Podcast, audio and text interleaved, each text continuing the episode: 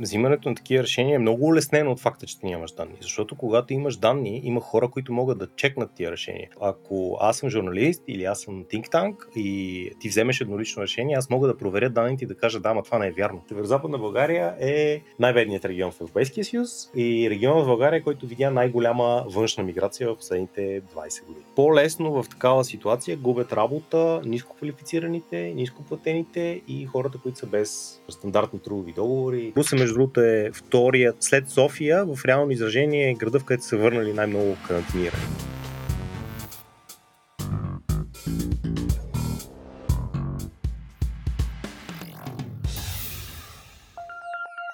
Говори интернет достига до вас благодарение SBTech. SBTech е награждаван водещ доставчик на решения за спортни залагания и сме сигурни, че ги познавате. Те са на този пазар повече от 10 години, изграждайки страхотен технологичен продукт и растейки като семейство. Също така подкрепя този подкаст почти от началото му. През годината 2020, април, компанията направи още една огромна крачка и се комбинира с DraftKings, които са известни пионери в дигиталните спортни развлечения и игри и създадаха единствената вертикално интегрирана компания за спортни залагания и онлайн игри, базирана в САЩ. Все още са същите страхотни хора, работещи върху един и същ фантастичен продукт, но сега сега са част от едно по-голямо семейство, което се разпростира на три континента. DraftKings обичат да работят талантливи хора, но повече от това търсят колеги с дух за екипна работа. Работата е динамична и те постоянно търсят креативни решения на някои от най-интересните проблеми в технологиите в момента. Ако това ви звучи добре, присъединете се през careers.draftkings.com.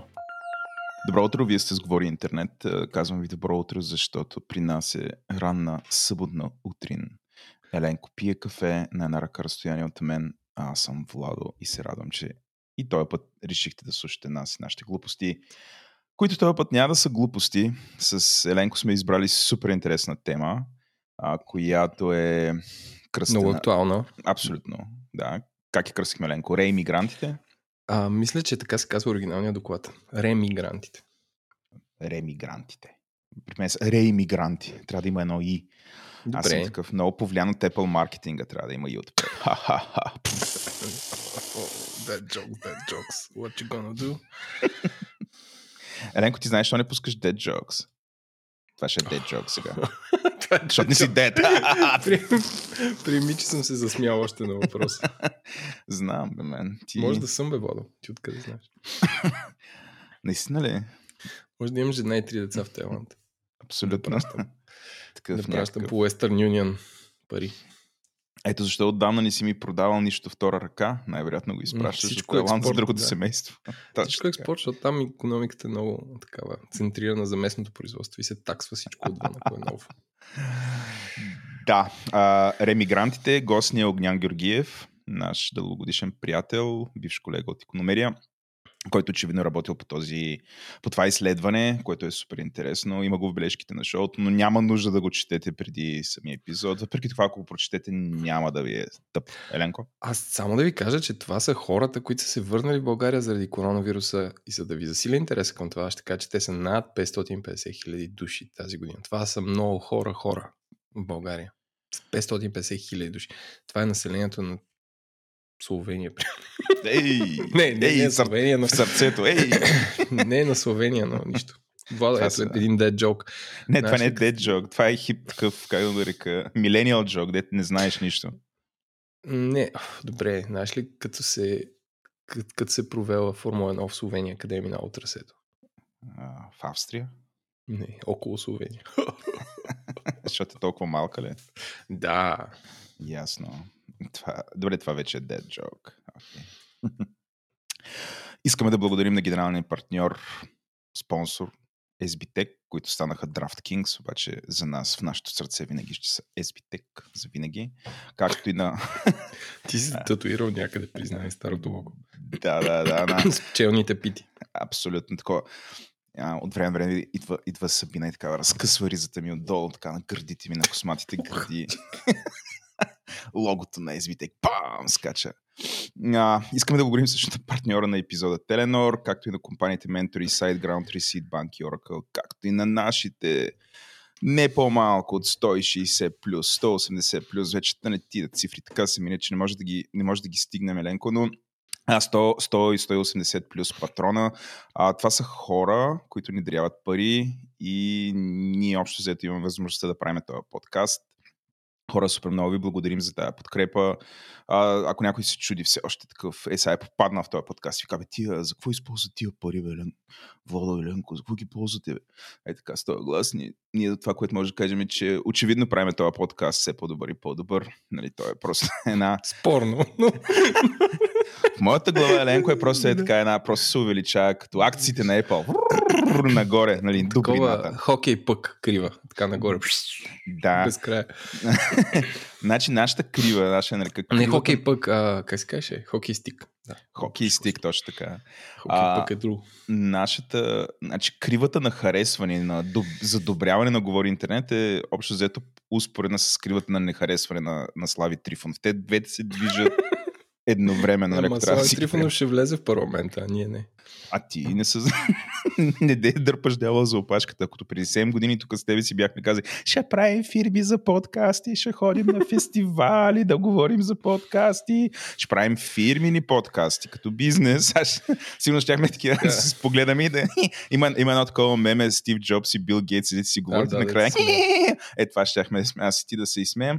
Така че не се заканвай кога ще се изстреляме с теб в политиката. Ще пометеме дясното, ще пометеме лявото, ще бъдем... Ще им тлъст център. ще бъдем технопартията. и, и, и, и ДПС с такива... в този парламент има място само за една центристка партия. Да. ДДП скидва и ти прави задушаващо тръшване. Бам! Кой си ти, бе, Ленко? Той не идва в парламента, бе, Водо. Той е на, че дойде на живо. При теб. как си карам колелото в Бояна изведнъж някаква обсада пред хотел Берлин.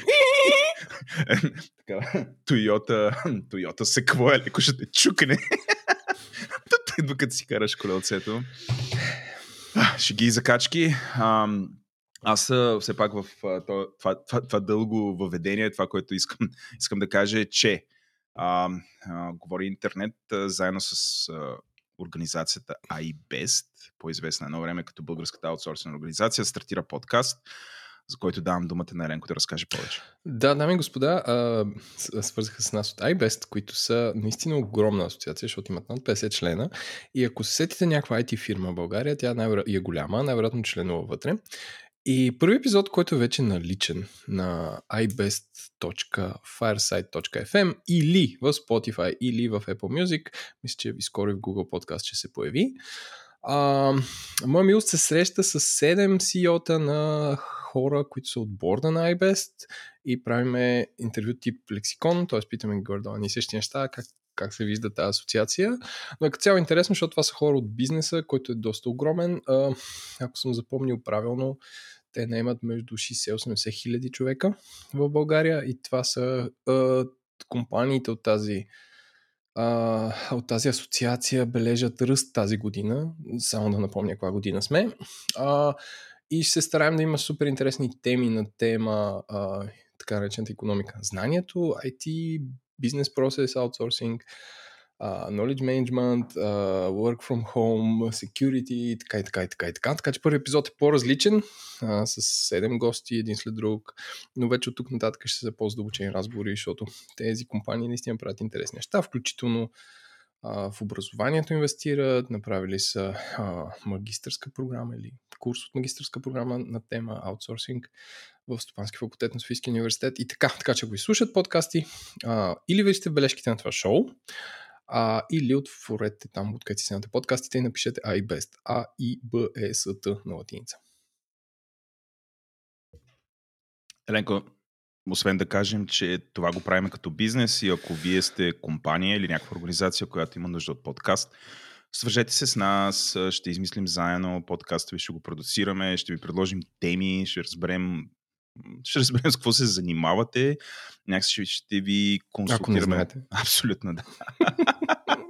а, ще ви консултираме за това как всъщност, ако желаете да участвате в тая сцена, подкаст сцената, как да го направите по най-адекватния начин. За нас това е бизнес, предполагам и за вас, така че ще се радваме да се свържете с нас като казахме това, предам ти, Еленко, да минем към вече по-забавната част на шоуто, което е меме на седмицата.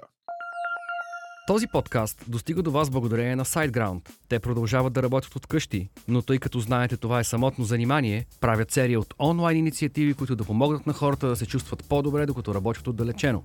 Например, готвят за екипа безплатно в собствения им ресторант и доставят меню по домовете, правят работилници по лични финанси, онлайн класове по йога и пилатес, онлайн пъб квизове и дори онлайн сесии за ментално здраве. Вижте отворените позиции на jobs.siteground.bg, а ако няма позиция като за вас, им пишете да се представите. Може да ви вземат.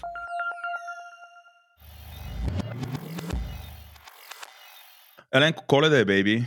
Коледа е неизбежно. Това е онзи сезон, но някакси сега сме в някаква по, как да кажа, по-лека версия все пак. Черен дроп се радва. А, черен дроп, черен дроп. Защото няма Тази година толкова черните дробове малко са си от- отдъхнали. Да. Да, да. Такива са, уф, добре. Защото минали декември, като се сетя, беше доста, как да кажа, опияняващ. да. А, да, моята номинация, така гледам, да започваме с нея, а именно М. са коледните фирмени Zoom партита, Владо. където тренд тази година, аз не съм в IT сектора, ти може би си по-навътре, но фирми се събират и пият пред а, а, малките екрани или не чак толкова малките а, в Zoom. Точка.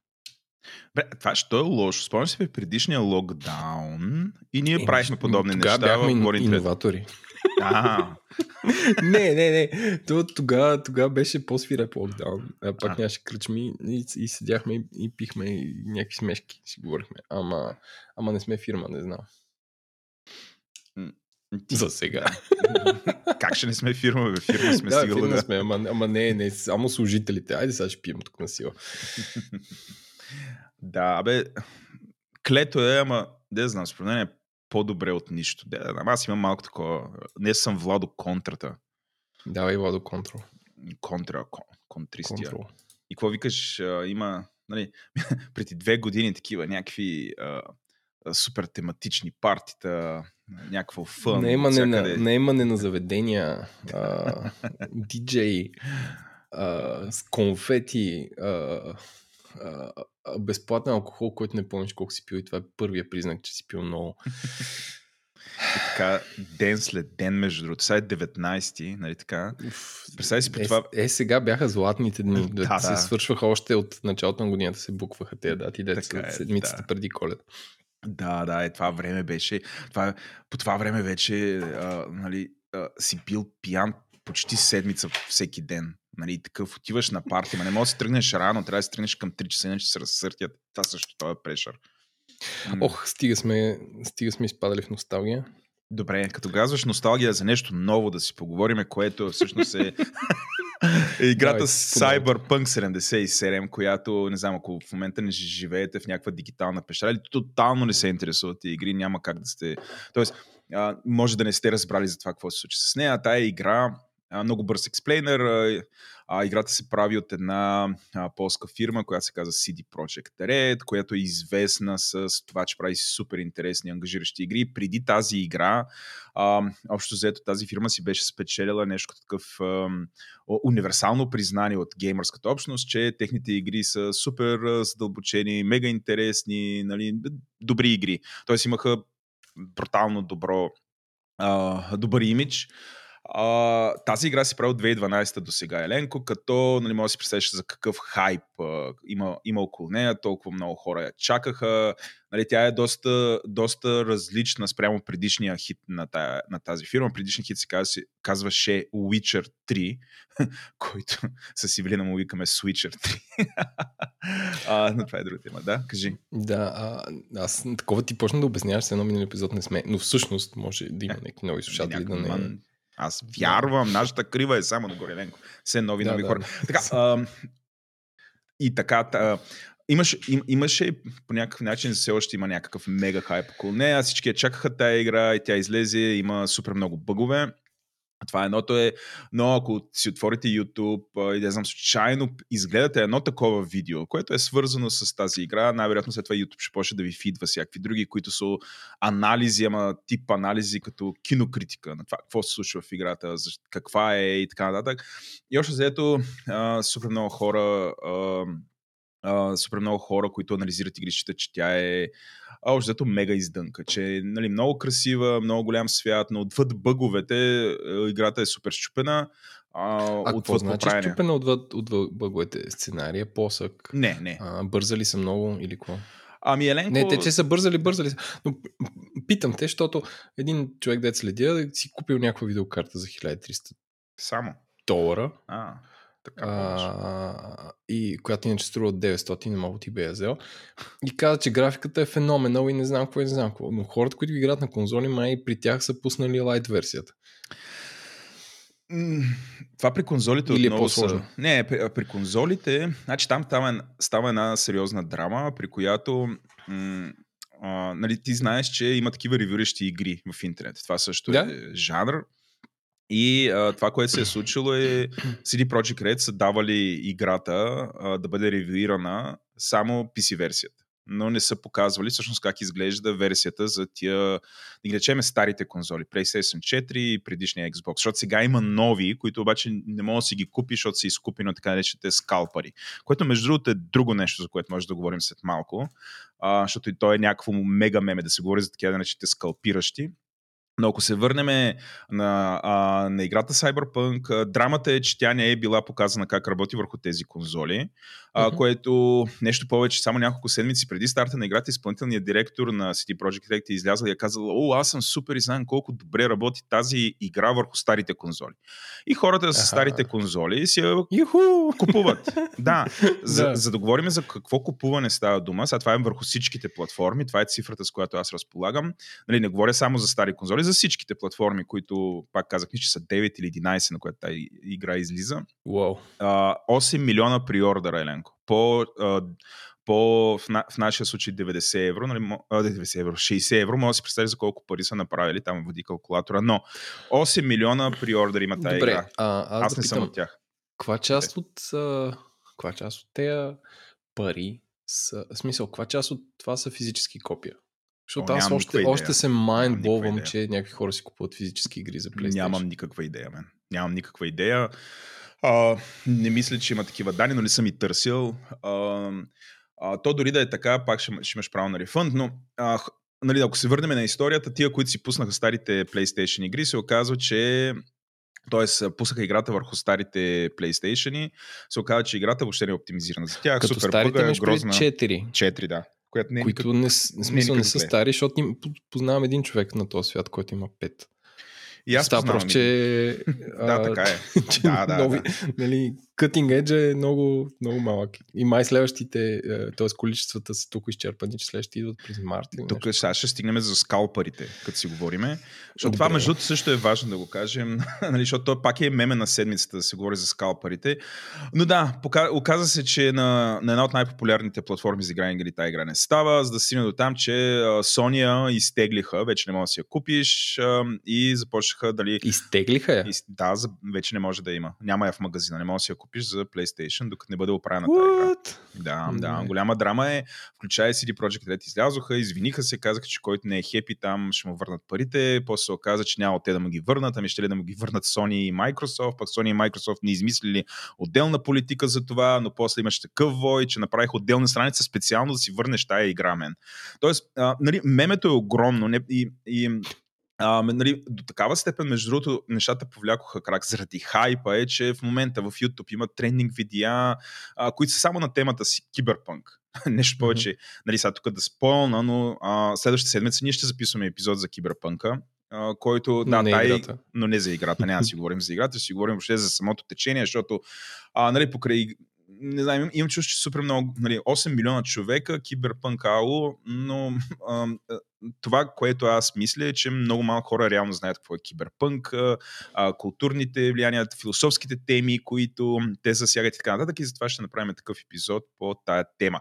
Достатъчно за киберпънка, малко за така наречените скалпари. Еленко, заради локдауна, и въобще заради глобалната пандемия, тия, които произвеждат видеокарти, първо, има огромно търсене, защото хората стоят вкъщи и искат да играят игри.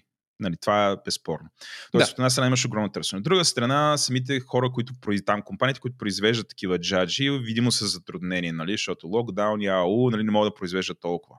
Втори проблем. Трети проблем а, са така наречените скалпари. Скалпарите са а, компании а, или може би такива отделни лица, които чрез ботове, а, разбирай, кролъри, следят какво на някакъв магазин, ако случайно се появи PlayStation или това е едното PlayStation, новия Xbox или а, тия новите видеокарти на Nvidia или AMD, които слушат за игране на игри, те автоматично ги купуват. Купуват ги, Uh, обикновено, на, примерно, ако да си представиш една видеокарта, една от най-популярните uh, Nvidia RTX 3080, тя струва около 700 долара. Това е тая цена, която Nvidia препоръчва. А, те я купуват на такава цена и след това веднага а, почват да ги обявяват в eBay, в някакви други магазини. Това нещо се появява а, на, например, на двойна цена. Поне на двойна цена. А, добре, тук аз да, да, да включа ретард либертарианец в мен. Защо не ги продават за 1200 Nvidia? В смисъл, не трябва ли пазара да регулира? Това и той го прави. В смисъл, ако нещо има голям демант и нисък supply, цената скача. В смисъл, това е някакво да. Ами, да, предполагам чисто имиджово, защото нали, самата индустрия е свикнала. Там, те, те имат една видеокарта, която е доста скъпа. Така наречената RTX 3090, която е 1500 долара нова. А, но, а, нали, а, а, според мен е просто, ако, ако започнат така да им, цените да са волатилни на тези джаджи, това ще, им, ще излезе имиджа на, на тези фирми. Тоест, те, а, нали, то, то е хейт, който скалпарите от, от, отнасят в момента. Mm-hmm. Това обикновено са някакви такива доста шейди организации, които имат пари а, да го направят, нали, но очевидно всички ги мразят. И ти ако, примерно в условията на пандемия, ти си Nvidia и всъщност увеличиш двойно цените на видеокарти, ми, защото има търсене. Нали? А, те според мен се притесняват от това, че ще има дълготраен ефект върху техния бранд, че хората ще го запомнят. А, сега вече има всякакви теории на конспирацията. Тук стигаме до, пак до любимата ни част, теорията на конспирацията, според която а, всъщност а, а, част от скалпарите действат финансирани от не, не от самата Nvidia, но от други такива, които препакетират. А, гледах видеа как а, не, сега няма да ги споменавам кои са тия компании, а, защото mm-hmm. ми е малко шери цялото нещо и в теорията на конспирацията, но как а, някои от големите компании, които а, нали, пакетират видеокарти и ги разпространяват, а, всъщност имат а, други дъщерни компании, регистрирани на други места, които са техни пари всъщност скалпират. Тоест, ти си компанията, а произвеждаш видеокартата, Нали? Между другото, нали, това, което трябва да знаеш, Nvidia, самите те директно а, не продават. Имат други компании, ти си ги виждал, Asus, MSI, Pali. Да, да, да. да. Нали, тоест, те взимат картите, препакетират ги, слагат им вентилатор, котия и така нататък и ги дистрибутират. И има, а, нали, слуховете са, че от тия компании, всъщност те произвеждат картите на цена, пускат ги някъде, знаят, че са там, след това идват някакви техни свързани, нали, или индиректно да, да, свързани да, да, изкупуват ги и ги пускат вече на по-висока цена. Тоест, самите Nvidia нали, не го правят, ама техните партньори го правят. Разбираш, то вече стига до такива, а, такива нива нива на конспиративност. Същото, нали, за PlayStation, за, за Sony не съм чувал такива неща, но пак има изкупуване на, а, на PlayStation 5 и продаване на много висока цена, което е а, нали, може би ако си либертарианец, да, така се прави пазара и нали, такива хора нямат някакви определени скрупули, т.е. това е такъв опортунизъм, с който щом има търсене, правиш го. А, до степен, в която бе, аз... изчезнаха видеокартите. Няма видеокарти. А, можем. Ти, ти си ми разказал, де си взел Няма. някаква да. на времето от, как се от, от какво беше, от Копа, нали? Не знам къде. Аз копачка взех. Да. А, не, аз единственото нещо, което мога да го сравня, където не е окей да се дига цената е, е маратоните. Примерно Берлинския маратон, той струва 100-120, 120 евро. И примерно аз като съм участвал два пъти, се записваш, имаш, един, имаш първият три дни свършиха местата, втория път за един ден, след това почнаха да свършват за един час и след това введаха лотария. И всъщност, нали, ти си кажеш, Що па не го направят, който иска да участва в маратон да плаща 200 евро, 300 евро. Да, Но тогава да. всъщност самата демократичността на спорта, че всеки може да се запише, отпада. Тоест, че изведнъж става спорт само за богати. Сега тук е философски въпрос, трябва ли игрите да бъдат само за хора, които могат да си купят карта за 1500 евро? Не знам, в смисъл по-скоро самите игри трябва да са оптимизирани, защото Uh, не знам, а това ми звучи като мързеливи девелопери, нали, да, да не е оптимизирана графиката за, за малко по-стара машина. Но както и да е, така работи света. Но аз изненадвам това с калфането и с това, че самите производители не вдигат цена. Ти представи си шефа на Nvidia такъв, само става с а, защо не ги пуснете по 3000? ще, ще ги разцепят. да. Аленко, аз така подозирам, че, например, това го има и за, други, и за някои продукти на Apple. Тия слушалки, дето те пуснаха за по 500 а, долара, 550. Те изчезнаха ма не- при ордер на мен, Изчезнаха, да, да, да. начин. Ма не е толкова масово. В смисъл, то не е, Не, не е да. такъв good, не е такъв универсален good. Това е luxury good, където, Да. както нали, някакви чанти Бъркин нали, ги пускат и те стават те ги пускат на 5000 и съм виждал опашките в Париж пред магазина, където... Чанти Бъркинове, аз нямам никаква идея. Нали, аз не, не съм... знаеш чанта Бъркин кой е. Не бе, човек, аз Пиши съм... ти черна точка, ще направим Пиши. отделен еп- епизод за лукса, продължаваме С. Бибонса. Добре. Примерно. Бибонс. Аз... Епизод. Добре. Така научава тя. Така. А, както е, това е една много изискана чанта на алпийска фирма Hermes, а, която а, в някои варианти с крокодилова кожа, не знам си може да стигне 10, 20, 30 хиляди евро. И е много желана тази чанта. Да. Ако потърсиш Birkenback, тя е много характерна форма. Виждал си 100 хиляди ментета Да, в София. Пишеш Бъркин, на Джейн Бъркин. Както и да е. Та, за какво тръгваме да говоря? Абе, тръгнахме да говорим, че ти ми обясни тази чанта и че нали, за този лукс, че всъщност слушалките на Apple не са такава чанта. Тоест те са, Не, не, един вид не са са такава чанта. Да, не са камодити, не е толкова Да. важно нещо. Да. Да. А, та така, живеем в такива времена. А, ако трябва да направя някакъв... Окей, то не е prediction, ами по-скоро се надявам какво ще стане, сега като минат коледните празници. Нали, той, той го има и той хайп. Излизат такива много известни игри. Ще имаме време да ги играем. Еленко ти. Оф, а, а, ако се върнем на мемето за Cyberpunk а, 2077, ти знаеш, че има хора, които са си взимали специално отпуска, за като излезе тази игра да играят и разни такива. То, Ми това може, не е тайна. Не, ако си фен на това. Естествено. А, и така, те са доста разочаровани и гневни, но а, да, а, предлагам ти до тук сега с мемето. А, ще направим отделно за лукса. Аз мога още да вляза с видеокартите и така нататък. Въобще тия части, които се оказват а, супер интересни неща има там. Но това мисля, че а, ще разводиме, затова ти предлагам да преминем към интернет новина на седмицата. Този епизод достига до вас благодарение на Sentinel-1. Традиционните антивирусни програми не предпазват от Zero Day заплахи и са безпомощни пред безправовите мрежови пробиви. Sentinel-1 е агент с изкуствен интелект и бързодействието на машина, който е способен да взема самостоятелни решения по откриването и блокирането на заплахи на всички работни станции, сървъри и операционни системи, включително контейнери и облачни инфраструктури. Посетете clickobg.com, пише се с C, или вижте бележките на шоуто, за да заявите free demo. Така ще получите безплатен временен лиценз за Sentinel-1 за две станции. Бъдещето на вашата киберсигурност започва днес с Sentinel-1.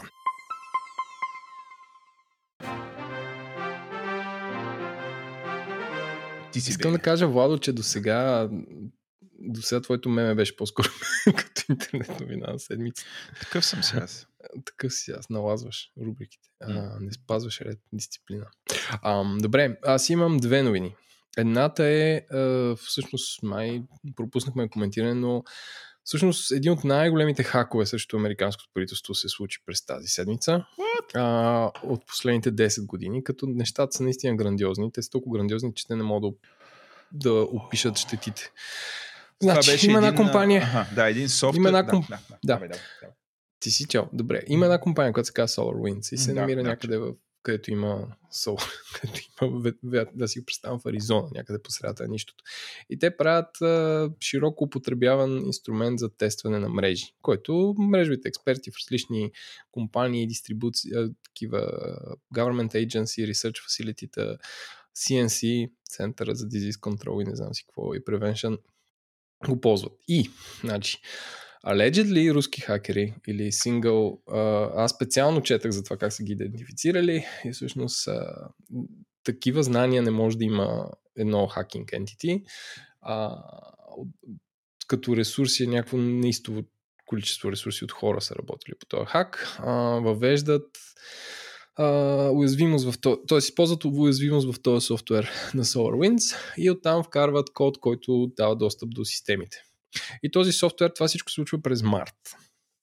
Тогава хакват SolarWinds. И то, този софтуер с апдейтите, които включват този malicious code, се разпространява на огромно количество а, агенции, сред които, сега да цитирам нью-йоркските времена, Uh, така, The State Department, Dep- Department of Homeland Security, дори части от Пентагона, uh, дори The Treasury, The Commerce Department. Общо взето, повечето американски агенции и правителства са засегнати от цялото това нещо.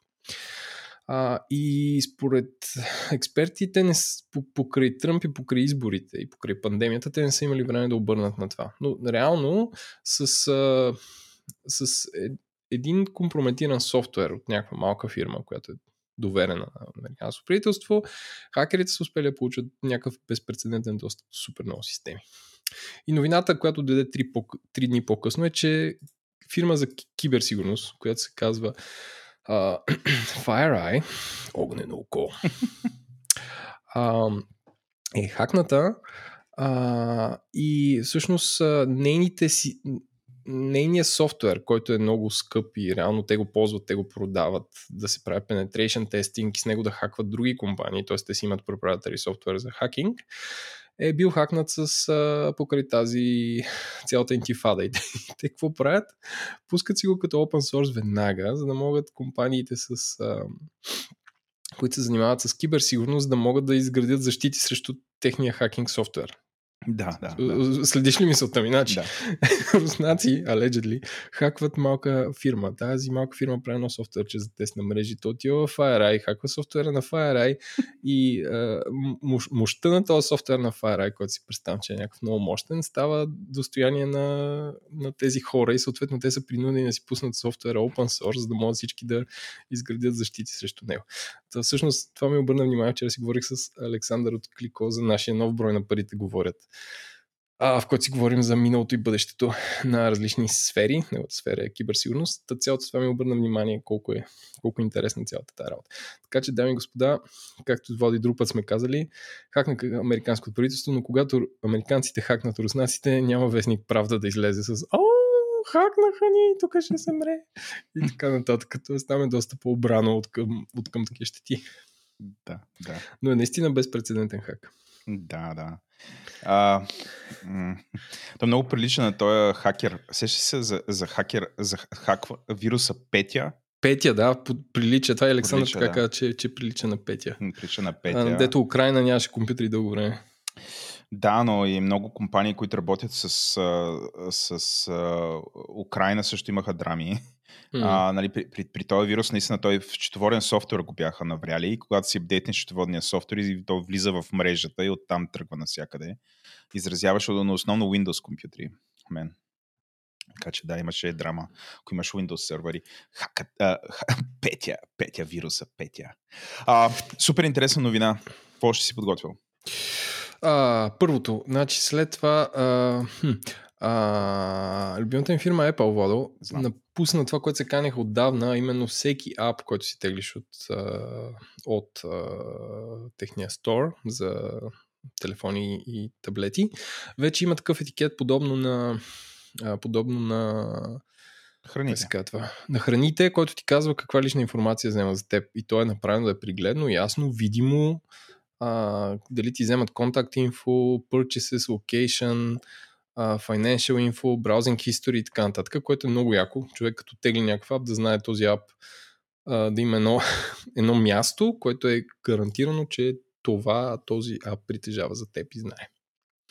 А и съответно Фейсбук направиха веднага кампания на цяла страница в New York Times и в големи вестници, които всъщност трябва да се замислиш а, трябва да се замислиш кой изобщо прави кампания с цяла страница на вестници и кой таргетира, очевидно някакви по- скоро бумари, а, че това е нарушава че това нарушава, че пречи на малките бизнеси, че е ужас, че не знам какво, че не знам що.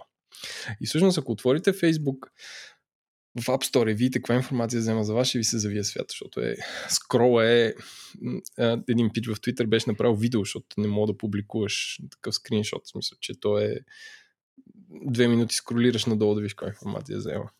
И в повечето апове са почнали да апдейтват това нещо и да добавят такава информация, като за момента единствената е, от големите компании, които не е въвел това е Google. Предполагам, че им отнема малко повече време, ще имат много повече апове. И така, това са моите новини. А, супер интересно. Аз гледах, нали, четох и за Apple, гледах Facebook как рейджна във вестник. Нали, този а, дългодишният приятел на шоуто и наш слушател Нилай от The Verge а, беше mm-hmm. пуснал един супер ироничен пост, който казваше, значи ти, ти си в Facebook, седиш върху може би най- най-голямата машина за точно таргетиране в рекламата. Мгм. базирано на интереси и познанията, които имаш. И накрая отиваш и хвърляш атомната бомба във вестник. вестника, да. Което всички са, ко стана е? Нали, а, викаш някакви бумари.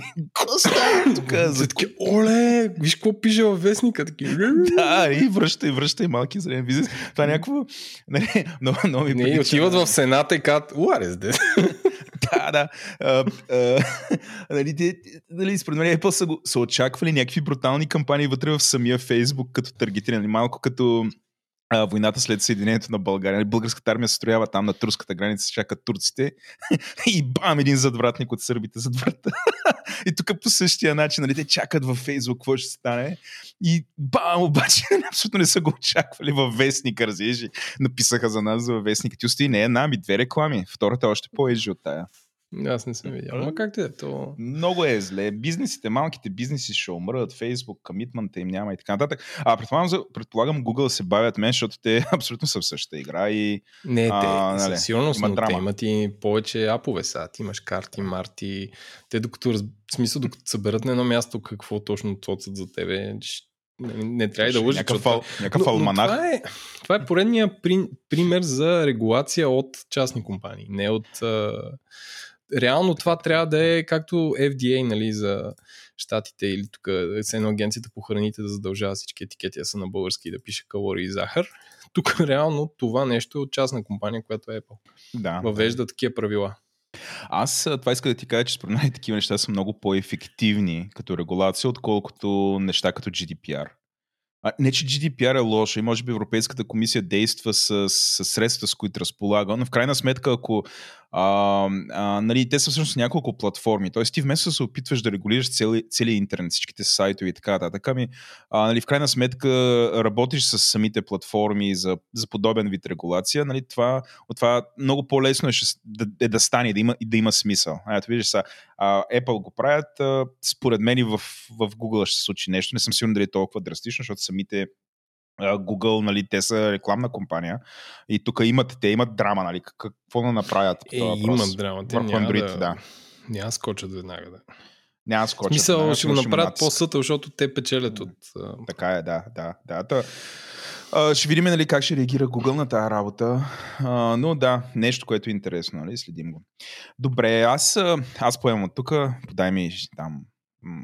Как, как, как, това дето се продава по щафета, как се казва? Та, пръчица. щафета. Щафета. А Тя от какво е направена да. пръчицата? Тази А, тояшка, която... Професионалните деца на Да. Олимпиада са от алуминий. Алуминиум. Тежат ли много? Не, едва ли. Не, леки. Те у са, вас- те са регулирани колко грама трябва. да. А онова дето е у вас, що е толкова тежко, мен? Защото е награда. А, окей. Това абсолютно ти, ако си го изтървеш на крака, край. Връщам се. Сега миналия път си говорихме с тебе за, ам, за това, дето Сидия ще, ще, нали, ще съдят Apple там, за монопол при магазините. Сещаш се, да, глупост. Да. Сещам се. А, сега, другите приятели, които те, как да ги речем, тия са от а, такива мал, м- м- minor factions, които са срещу Apple, така наречените Epic Мгм. Games, те попадат там като от minor фра- фракциите. А, нали, ти, от доста време не сме говорили, предлагам да не говорим за Epic срещу Apple, но това, което Epic Games са направили, а, те имат, а, имат едно нещо, което се казва Epic Store, което за момента е основно за игри Еленко и нали, на PC го има, предполагам и на други платформи го има. А, и е някаква форма на конкуренция на тая платформа Steam. Та, Мгм. а, явно Epic са решили, че всъщност това няма вече да е просто, как да кажа, магазин за игри, то ще е магазин и за програми. И хоп, и са се разбрали с Spotify. Вече Spotify може да си го изтеглиш там, нали, което много анализатори, нали, оставих колко хора си го изтеглят Spotify, но много анализатори казват, опа, има тук тренд, всъщност да има някаква демократизация на магазините. И гледайте какво правят Epic Games Store, който сигурно вече ще се кръсти, след това ще се кръсва просто Epic Store. А, и така нататък вече да се появяват нови, нови магазини, а, в които определени програми да бъдат разпространявани и там. Тоест ще има някаква конкуренция. Нали? Няма да е само един стор, примерно едно Microsoft Store на Windows, ще има и такива неща. Така че нали, Spotify и там вече каквото друго. Сигурно ще се разберат с Adobe и всякакви други компании, нали, техните програми да се разпространяват там. Така че ам, като тренд това е нещо, което да гледаме. Нали, за момента за, на PC ще видим този тренд, къде ще се разпростре. Това е новина едно. Някакъв коментар имаш ли поне или да продължавам? Еми, моят коментар е тук е, подаваш им пръст. Не, не, подаваш им пръст, ще ти изядат. Е. ще ти изядат ръката. В смисъл това ти кам, отвариш ли един малък App Store някъде, ще стане Имаше доста голяма дискусия, видях в чата на Говори Интернет по темата, че такива неща с правата, те било на по-низко ниво, не било на магазин и така нататък, както и да е. Тренд е, ще го следим. А, като казваме тренд и някакси по някакъв начин да релейт на за предишното нещо, което каза, нали, защото споменахме Apple, Google, пък ние нали, някакси не може да имаме Uh, вече не може да имаме брой. Значи Apple, Google и Facebook. Uh, аз имам една новина, която е свързана с две от тия компании, които са Google и Facebook и това са там компании, които продават реклама.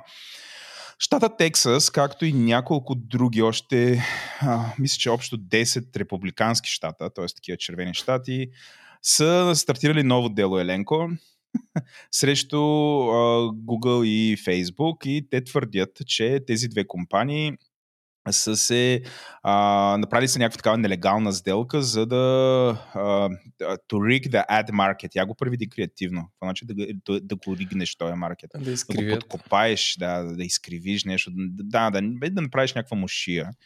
А, а, рекламния пазар, като Нали, самата новина, аз в принцип бих я игнорирал, ако не беше публикувана от Bloomberg и то с огромен детайл, с а, а, информация от, а, а, как да кажа, от а, самото дело са извадени а, неща, като а, нали, има, има няколко параграфа, които са а, супер интересни да бъдат прочетени. Сега пак това е дело, нали, това е твърдение, нали, това не е доказано, имате го предвид нали, хората, които ни слушате. А, но все пак, понеже се случва, аз искам да го коментирам. Така, да, нали, сега ще ви разкажем една история, която абсолютно идва от документите, които са в делото. Та, а, тези щати, тия 10 щати обвиняват Google, че са влезли, Еленко, в а, а, незаконно, незаконна договорка с Facebook, което е най-големият им конкурент на пазара за реклама.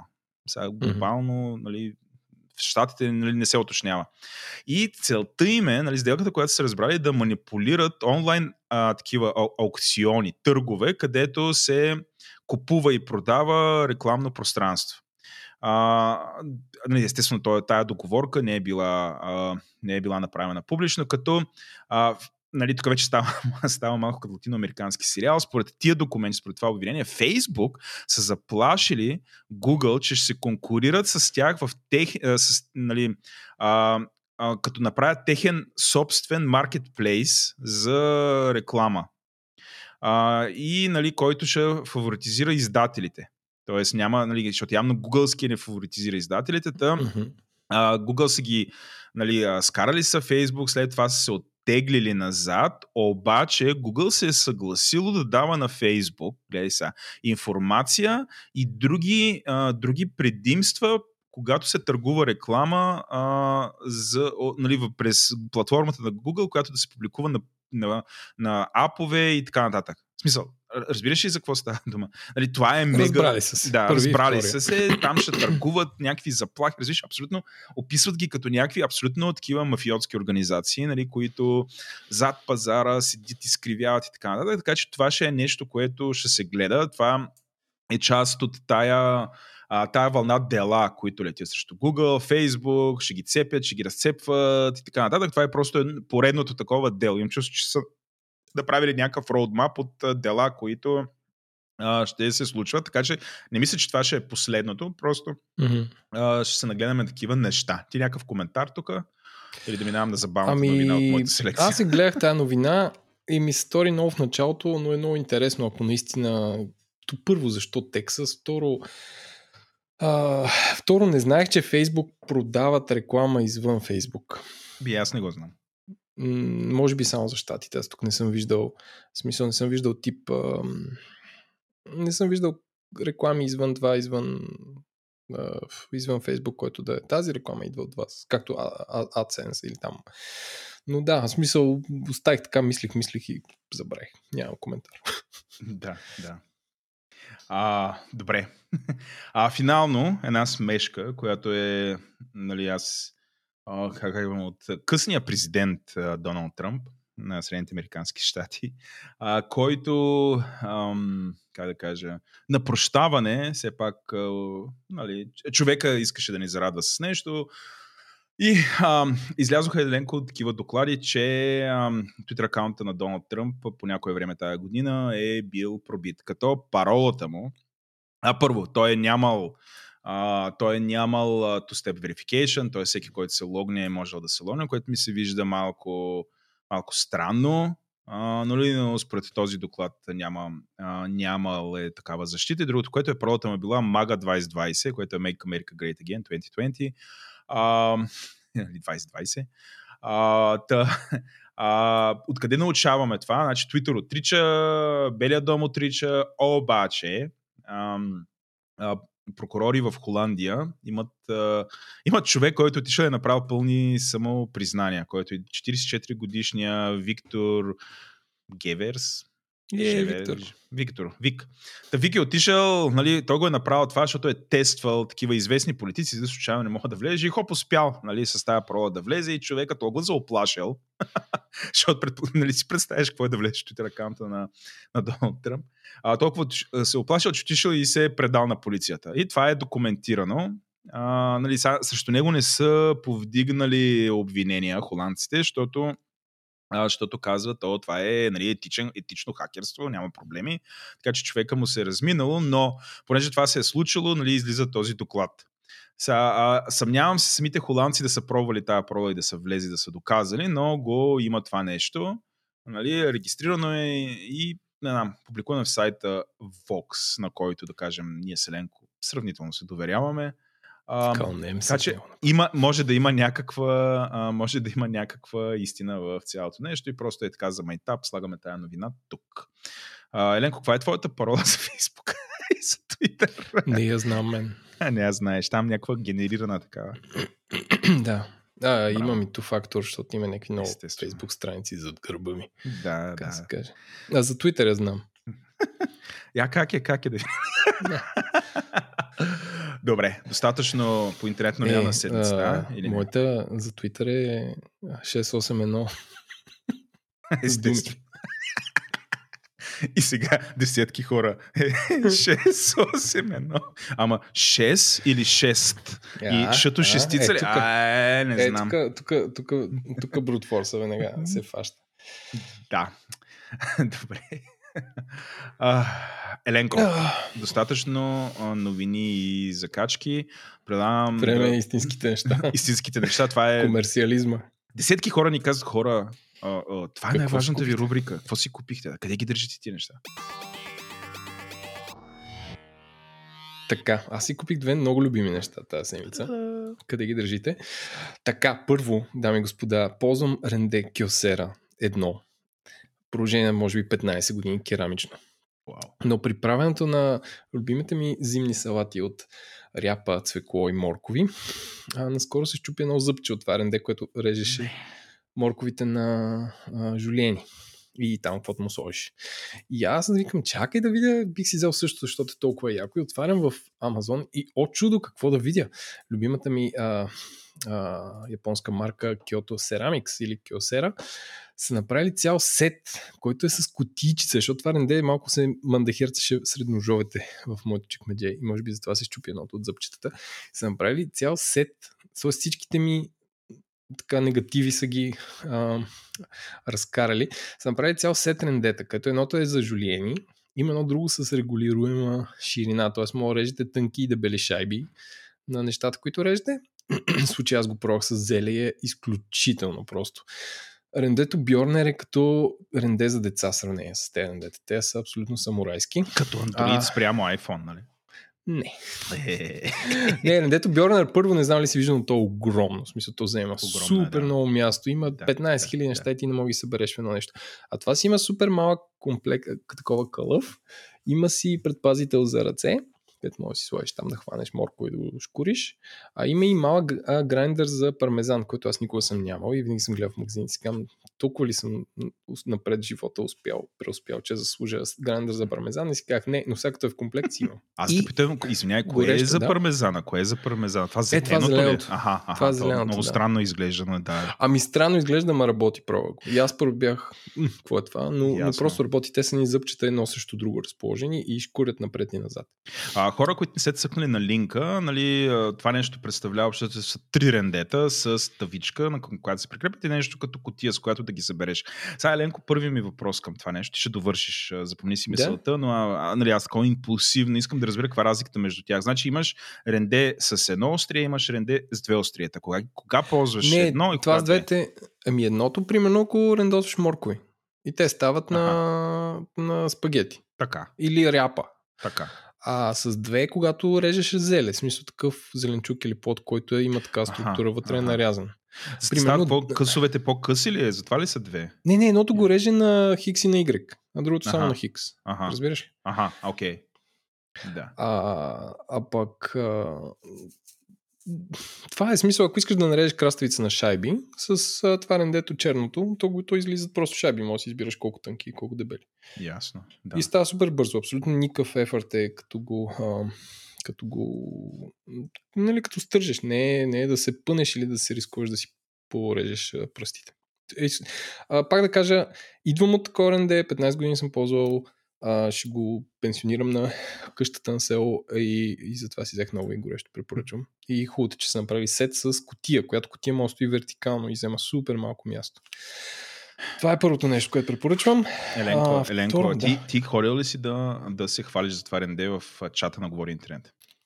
М, казах, че си го поръчвам, защото ми се чупи старото. Да, и, и Велина го е направила също и то дойде и ние го имаме също. Е, там си Нали? спокойно. Супер е. Не, не съм го виждал. А, Не, може а, би Коледа, тя добре. реже с него. Може би ще ме Една нареже салата от, с зел, него. от зелци. Сега си напри да виж какво е. Да, добре, добре. Така, второ нещо. а, препоръчвам, а, купих си мишка, Владо, с фирмени, не с фирмения бюджет, но както и да е. Препоръчвам горещо, ако се чуете каква мишка си купите през 2020 всички. Хора с Мак си купуват мишка, моля. Не, а, всъщност ми помага като едител на звук. Защото имаш, а, има освен един скрол нагоре-надолу, има един наляво надясно, който като а, редактираш нещо линейно като звук е доста полезно. А и може по-прецизно да избираш къде да кълцаш вълната. Тоест, изведнъж имам професионална употреба на това нещо и не с моите дебели кебабчета да пръсти да, да избирам къде да, къде да кълцам. така че, дами и господа, мишката е скъпа, но изключително удобна. До сега, откакто съм я купил вече два месеца, не съм я зареждал. Не знам с какво се, не знам с какво се захранва, сигурно с слънчеви батерии или нещо такова, но абсолютно няма никакъв признак, че ще свърши. А, не съм я зареждал, в смисъл така я взех. Има 1, 2, 3, 4, 5. Бе, 10 на бутона има по нея, които може да си ги настроите всеки да прави каквото си иска. Освен това, тази мишка поддържа две устройства. И аз като си, а, като приемам като правя някакъв сайт, и него си го рефрешвам на iPad, защото само с едно копче штрак, штрак, штрак, да видя как изглежда. А, с едно копче на мишката мога да се прехвърля мишката към друго устройство, в случая към iPad. Не, че iPad мишка е нещо разтърсващо яко, но ако имате два компютъра, може да ги ползвате с една мишка. Добре. А, Еленко, аз имам отговор защо тия батерии трябва толкова дълго време. А, и Защото те ползвам малко ли? не, не, не, ползвам си ползвам си. Не, не, не, не, не, не, не, не, не. Ти тук не знаеш дълбочината на това, което ще кажа. А, Нещо това е... А, не, не, не. Ето виждаш, ще опитваш се, но не става. Не знаеш, не, не знаеш какво ще сплоти сега. сега. Това, което искам да кажа е, мили дами, ръката на Еленко дава енергия.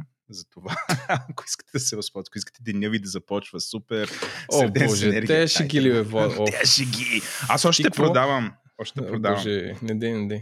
М. А, тък, звъннат един часовник, ей, днес не съм се бавал с Еленко. Я да измисля нещо. Мишка, ръка. Хм, чудесно. Имам квота. Не, не, не. не, много Това кринжа не в е, момента. Защо, защо, защо да се ебавам с тебе? Аз нямам. Да, бе, да, разбирам. А, добре, а, аз съм наред. Ти си, да.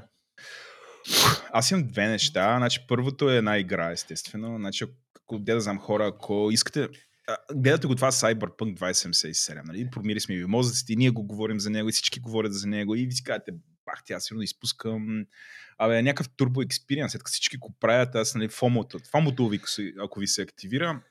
Обаче това Cyberpunk много бъгаво, някъде го играете, някаква друга игра, скъпа и така нататък.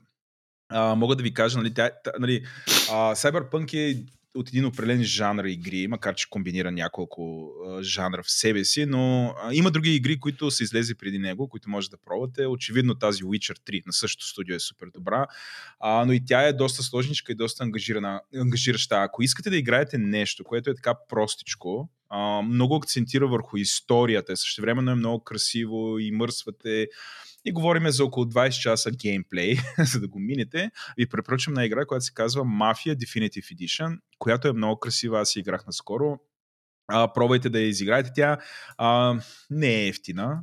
А, сега да знам, ако трябва да кажа колко струва. Защото аз съм ликнал Еленко към, към Википедия, ама айде, айде да, да сме абсолютно а, абсолютно ре, реалист, така, търъл в, в нашето, нашето говорене. Естествено, отивам на стора. Всъщност е по-ефтина, 80 лева, което не е много по-ефтино, но а, играта е ужасно красива. Нали, тя е много повлияна от а, Кръсника като филм.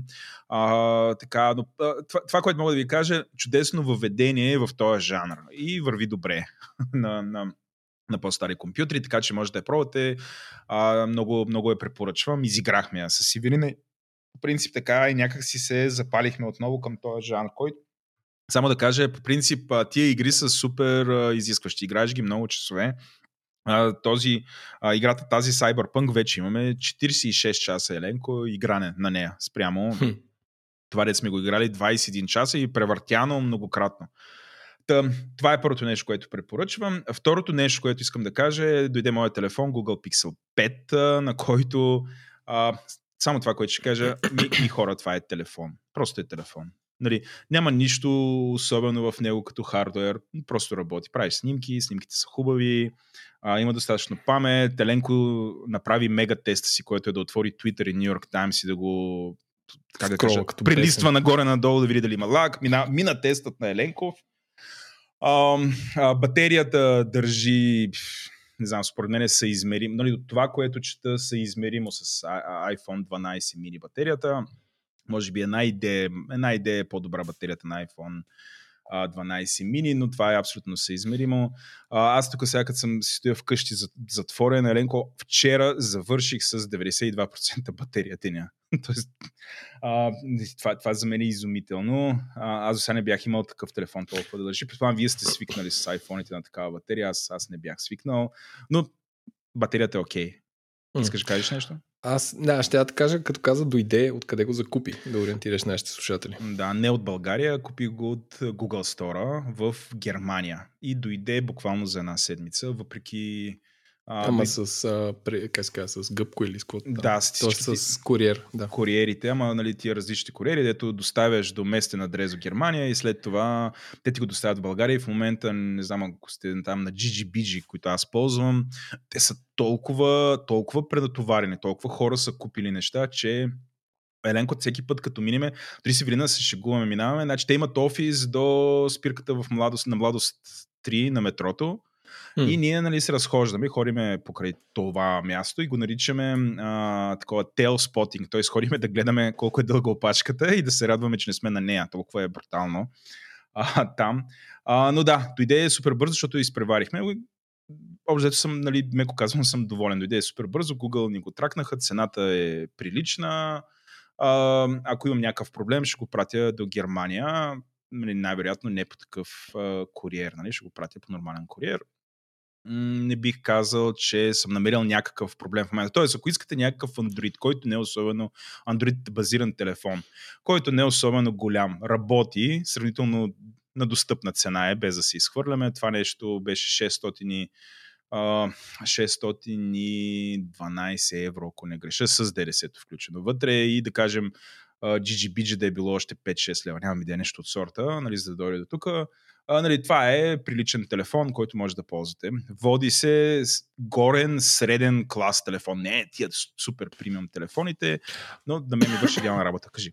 Аз искам да питам, в сравнение с твоя телефон, откриваш ли нещо, което е, ей, това ми липсваше или това са го правили? Или... Разликата спрямо предния. То беше три предните или? Предния беше 3, но и той, той, той работи с същия софтуер. Тоест трудно ми е нали, да сравня софтуера. А, има едно нещо, което ме дразни а, и то е, а, че в... А, значи, аз по-скоро, нали, аз ползвам Android от много време и има начина по който си управляваш каналите гещер, жестове. А, в по-стария телефон имаш един такъв по-легаси мод, който можеш да използваш, който ти правеше виртуален бутон. Тоест аз бях свикнал да има виртуален бутон и през този бутон оттам да си стартирам жестовете. Което по някаква причина сега в петицата са го махнали, трябва да разчиташ на нормалните жестове, което в началото леко ме фрустрира. Имах около една седмица адаптация. В момента съм минал през това време и ползвам нали, жестовете така, както те очакват аз да ги ползвам. И а, съм си абсолютно продуктивен. Не ми прави никакво впечатление. Може би най-голямото подобрение спрямо предишния пиксел е това, което казах за батерията. Mm-hmm. А, това, че процесора се води не премиум и така нататък, всъщност допринася за това, че батерията държи повече. А, същевременно не виждам някакви, дали, някакви забавяне. Нали, аз го ползвам абсолютно машина за проверяване на имейли, ползвам няколко чата там, браузвам сайтове и гледам YouTube. Ренко, това са нещата, за тая работа е идеален. Нали? Мислех си колко иронично, защото на Apple а, а, новите компютри и на повечето нови телефони имат супер добра батерия. И си казвам, бах ти иронията, идва някаква пандемия, където всеки има контакти навсякъде да. и батериите са топ обаче. Да. Тоест, реално хората в момента не могат да ползват толкова много батерия, колкото са планирали. Да, да. Участниците. А, екрана се води хубав, а, нали, дори гледах някакви такива сравнения. Аз това те питах там и виждаш някаква разлика 90 Хц спрямо 60 Хц. Мен абсолютно не мога да ти кажа, че аз виждам разлика. Този екран е 90 Хц, в което така на книга, да. да, на книга би трябвало да е по-добър от 60 Хц, ама гледахме ги двата телефона, не знам, това не, им, трябва да имаш някакво бахти окото, за да видиш разлика. Нали? Или трябва да имаш да. голям екран. В смисъл на, на, на iPad има разлика. А, но тя е такава като...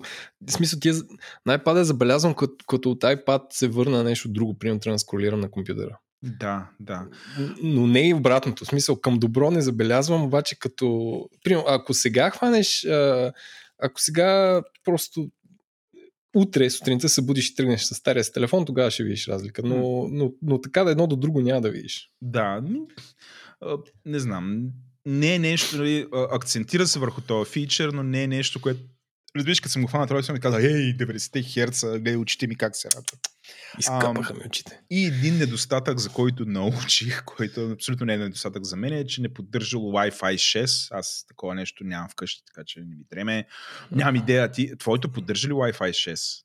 Той е новия правил. И... Wi-Fi 6. Uh, play... iPhone mini. Май поддържа. Ама чай да видим, чай какво пише. Hmm. Да, поддържа. Поддържа, това не поддържа. Ама цял път видим е... че са Wi-Fi 6. Само да видя ам, да видя дали рутера ми поддържа. Е, най-вероятно ли? Ти, ти имаш такова рутера, рутера на е- чата. Е, рутера на чата, да. Някакси едва ли не поддържа. Е, пак ти рутера. Bluetooth 5. Uh, чакай ме. Така, Cellular and Wireless. 5G, 5G, 5G, 5G, 5G, 5G, 5G, 5G, 5G. Е, Wi-Fi 6, да, поддържа. Ама тя ще ви е рутера ли поддържа, но това е извън този чат. Така че, дами и господа, аз предлагам да ви оставим с нашия гост Оги, който разказва супер интересна тема, която е супер актуална, защото сега въпреки пандемии, мандемии и така нататък, съм сигурен, че познавате много хора, които са върнали от а, от запад, от изток и са тук а, и ще разберете много за навиците и на, да, на българите, които са живели там и са се върнали и колко от тях смятат да се върнат обратно на запад или на изток. Приятно слушане!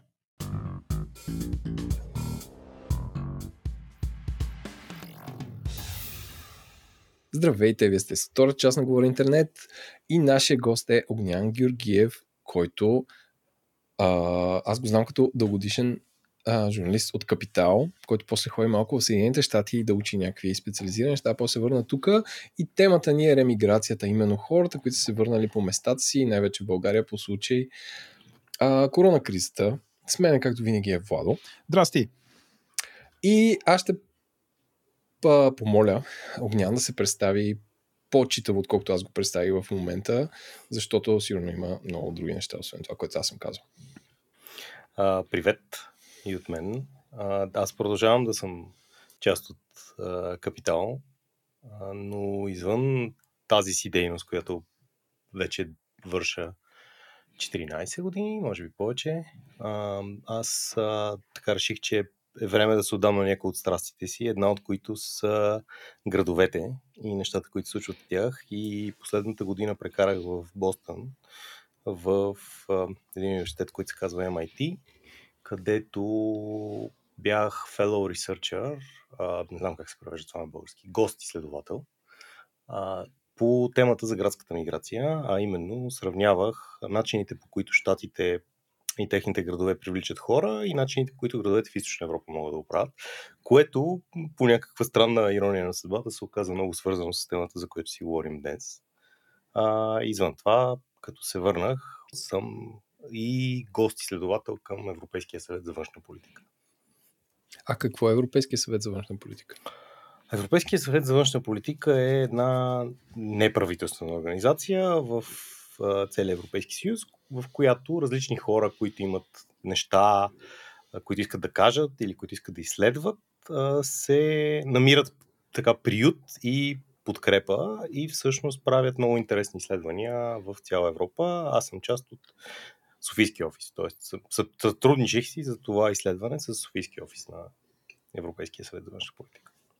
И с фундация Конрад Аденауър, не искам да се забравя, които много мило от тяхна страна финансираха тази наша страст.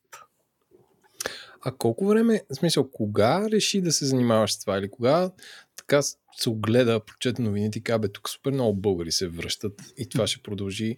Я да взема аз да го изследвам. В смисъл, кога ти дойде тази идея? Или имаше някакъв open call, както защото знам как работят фундациите, имаше някакъв open call за Хикс и ти каза, това е супер идея за този call. В смисъл, как, откъде тръгна всичко? А, да, знам за какво говориш, но при мен стана малко по-различно. А, последните две, може би три години, не, да почна по-далече. Последните 10 години се занимавам с еврофинансиране. Тоест, зоната, в която специализирам, са парите, които Европа дава на България и къде отиват те. И понеже огромна част от тях отиват в регионите, се наложи да специализирам в регионална политика, в нещата, които се случват в различните региони на България, в градовете, и да проследа всъщност всичките динамики, които стават там. А, покрай което забелязах някакви много интересни неща.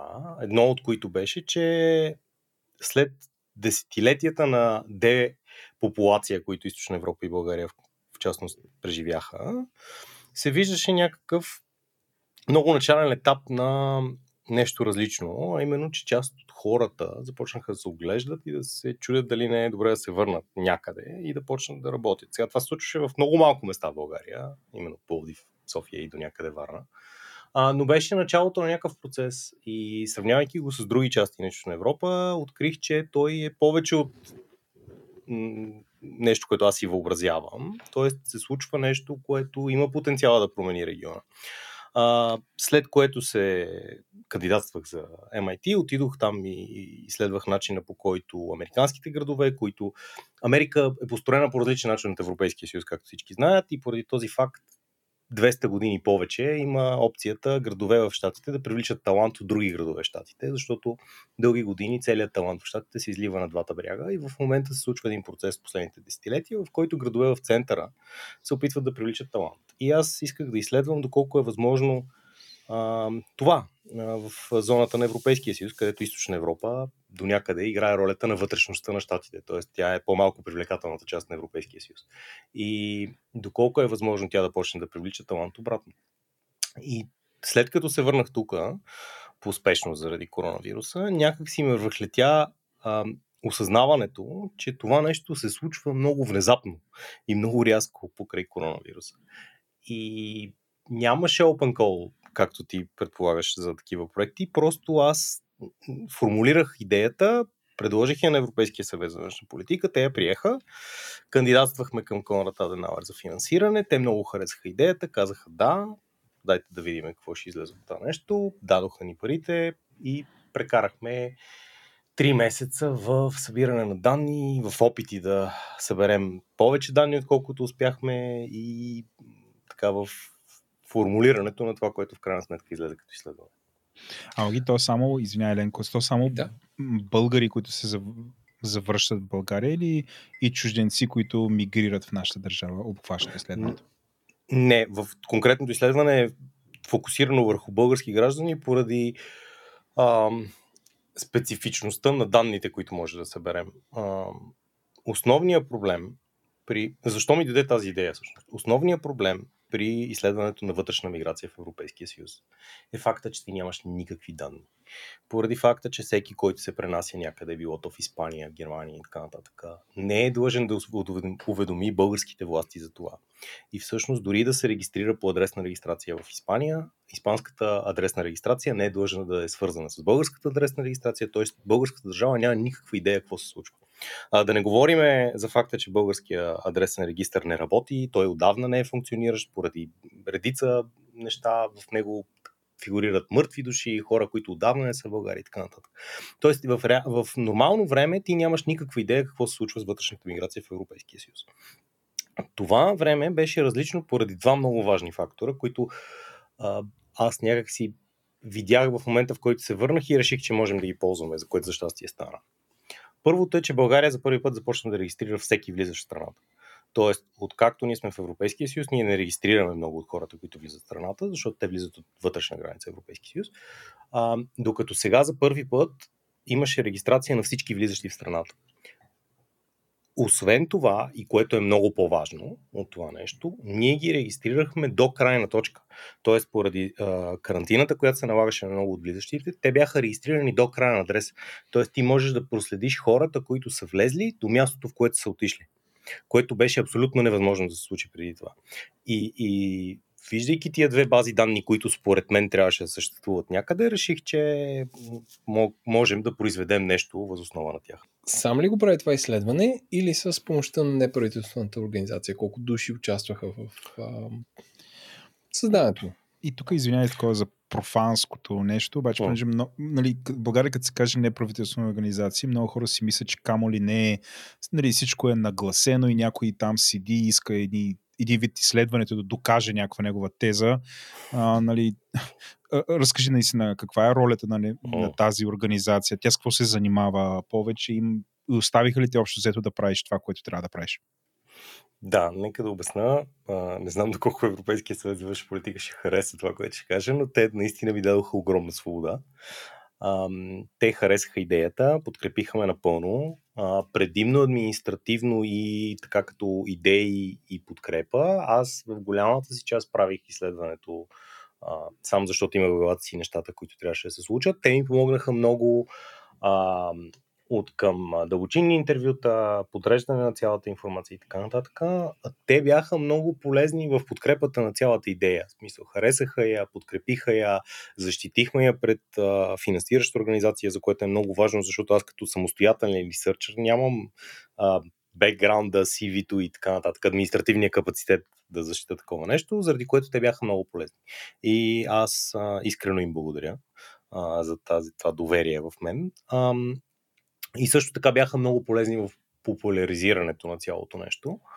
А, тоест, а, беше взаимно изгодна, как да кажа, а, взаимно изгодно сътрудничество от човек, който има идея и иска да я а, осъществи, през организация, която има желание да му помогне. И друга организация, която има желание да ги финансира което беше супер. Не знам колко често се случва това. На мен това ми е някакси първия опит в полето на изследователството, така че да, беше успешен.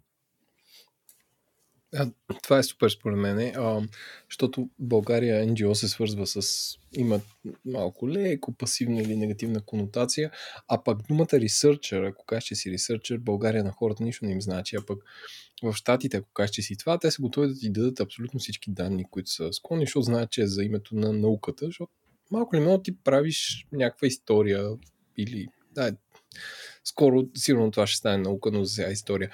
Те исках да питам, това не е ли работа на НСИ или Националния статистически институт?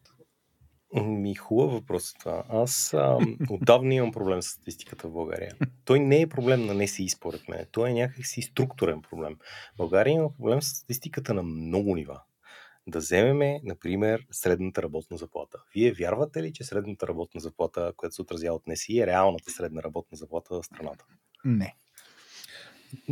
И аз Чай, така сега, мисля. това, това означава средна работна заплата, платена по банка или върху която се плаща осигуровки. По някакъв начин, който е отразен в документи, защото не си и това фаща. Ами аз не вярвам, но въпросът е, че според не си трябва да са апдейтнали това до, а, с, с някакъв а, адон за реални пари или за някаква сива, сиво перо Да. да, да се Да. включва. Но, но давам го като пример за много големи части от статистиката в България, които не функционират по най-правилния начин. Да, вероятно не си хваща тренд, но не хваща реалните числа, което е проблем според мен. И той не е проблем на НСИ, той е проблем някакси по-структурен. А, Сега няма да ви питам за статистиката на МВР дали вярвате, нали? но, но въпросът е, че той е на някакъв, на някакъв такъв а, основен базисен проблем има с статистиката в България, заради което ние много трудно правим политики. И аз това го осъзнах в Штатите, защото а, тамошния, тамошния сензъс, който е преброяването, което тук ще се случи до година, между другото, най-голямото статистическо упражнение в България, а, той там е направен по съвсем различен начин и аз осъзнах колко по-полезен е всъщност. Там се прави последния начин. Той пак е, големия цензъс пак е на 10 години. Но това, което се случва междувременно, е, че всяка година те правят извадкови проучвания, които им позволяват след събирането на извадкови проучвания от няколко години поред да направят 5 годишни прогнози, след това още 5 годишни прогнози и те така на всяка година имат апдейт на информацията, която получават. Първо това. И второ, техният въпросник е много, много по-подробен. Те имат разбивки по а, хора, които живеят под найем, какъв найем плащат, а, къде работят, а, как комютват, ако искате, как ходят до работа и обратно. Тоест, той е изключително подробен, защото това ти позволява след това на хора като мен, хора като които решите, че искат да правят изследвания, те след това могат да правят неща с тия, с тия данни. И когато правят тия неща, те разбират някакви ам, основни положения за, за градовете и за хората, които живеят с тях. И могат да вадят а, изводи, въз основа на които да правят политики. Тук няма тия неща. Тук е огромен проблем тази дупка. А, примерно ИПИ, Института за пазарна економика, се опитва да го преодолее това чрез своите регионални профили, които прави на градовете в България и така нататък, но те пак страдат от факта, че основният така дял от статистиката в България не е много адекватен. И, и, и това ще е проблем дълго време, според мен, докато ние не почнем да събираме по-адекватна статистика. Така че на твоя въпрос, дали не се и им е работа това да го правят, в един идеален свят да, в този свят аз не мога да видя скоро как не си би се взел с това, заради което и аз ще да се взема. О, Оги, аз имам един принципен въпрос. до, до каква степен проблема е липсата на събирането спрямо а, неосъзнаването на ценността за отворените данни, че всъщност държавата трябва да публикува възможно най-много отворени данни. А, защото ако принцип а, а, това е ценност, нали, споделянето и възможно най-много споделяне на данни, то държавата би ги събирала и би ги споделяла. Но понеже няма тая ценност, някакси те не, нали, а, ние очакваме от тях да базират решенията си, нали, нашите управляващи възоснова на данни, нали, да формулират политики, но също време ние знаем или Али, сега да не ти натрапвам моето мнение, нали, но моето мнение е, че нали, в България те биват взимани изцяло лидерски, не винаги субективно, т.е. не винаги обективно, доста популистски и за такъв, за този маниер на взимане решения данни не са необходими, следователно не се събират. Да, обаче знаеш ли какво? Например, е, взимането на такива решения е много улеснено от факта, че ти нямаш данни. Защото когато имаш данни, има хора, които могат да, Да. чекнат тия решения. В смисъл, да. ако аз съм журналист или аз съм think tank и ти вземеш еднолично решение, аз мога да проверя данните и да кажа, да, ма това не е вярно. А, докато ако аз нямам данни, аз не мога да го направя. В смисъл, в момента данните в голяма степен в последните месеци гледах как се размахват данни от Социалното министерство и така нататък за някакви заплати и всякакви неща. Те се размахват на едни листа в а, телевизионни студия и на едни PDF, които ти няма как да провериш. Мисля, ти, Да. това, затова са важни отворените данни, за да можеш да ги Така е. провериш, за да могат хората да ги проверяват, защото а, когато Бойко Борисов, за който ти говориш, взима решение, след това ти е важно да можеш да, да някакви хора да го проверят и да кажат да, той е прав, да, той не е прав. Докато тук в момента ти нямаш тая, ти нямаш тая възможност, защото всички данни са контролирани от държавата, разбираш ли? И те са, и те са затворени в този кръг. Те може да са верни, обаче ти няма как да знаеш. А, и, и това е някакси големия проблем на статистиката. Да? Ама то е много различна тема. Не знам дали да влиза и в нея. А, аз съгласен съм, че това е една цяла друга тема. Ние даже не сме почнали основната тема на, на този брой. Обаче, ако ти трябва да организираш преброяване, защото ти казваш, че в а, а, цензуса в Штатите има супер много въпроси. Ти как би го направил в България? Защото аз а, първо четах, че преброяването до година може да го отложат заради коронавируса, което може и да, може и да го отложат. Да не щъкат хора само там по всички домове. А ти как би го организирал? Защото, доколкото знам, предния път ти чука някакъв човек на вратата и казва ти кой си и колко души живеете тук. И, и е някакво много като преди един век. Това е интересен въпрос. Не съм мислил. Са, първо аз не знам дали. А, първо да си казах, а, първо си помислих дали пък да не е с. А, дали пък да не е с а, изборната. Смисъл при избори. Второ си казвах дали да не е с данъчна декларация. После казах, ма не всички гласуват и не всички попълват данъчна. В смисъл, къде а, ти би сложил нещо, така че а, досега на граждани с държавата да даде максимално много лесни, полезни а, и, как да кажа, отворени данни за хората. Ма, виж ти последното, а, последното тия опит за мащабно такова онлайн а, упражнение, а, сега забравих точно какво беше. Не беше преброяване, беше нещо друго, но се случи много масово онлайн. В смисъл, имаше много хора, които използваха възможността онлайн да подадават а, информация за себе си. А, тоест, ти първо имаш много възможност онлайн хората да подават информация за себе си. Второ, имаш а, много възможности да, да, да, да изследваш повече въпроси от тия, които ти задаваш, защото те задават само основните брой въпроси, но тебе те интересуват и много повече неща, които, които искаш да знаеш за тия хора. А, и според мен преброяването е добър начин да го направиш, защото то не е, то е анонимизирано, естествено. Освен това, то не е таргетирано от някаква конкретна социологическа агенция за някаква цел, то е правено от държавата, т.е. тя го събира за, за собствени цели. Да, имаш всичките тия условности, че хората се страхуват да споделят информация, но това е най-автентичният ти начин да го направиш. И според мен, ако разширим въпросника на, на преброяването и ако започнем да го правим ам, първо малко по-често, което онлайн позволява, а, може би на таргетирани групи, а, бихме имали повече информация за това какво се случва. Давам прост пример.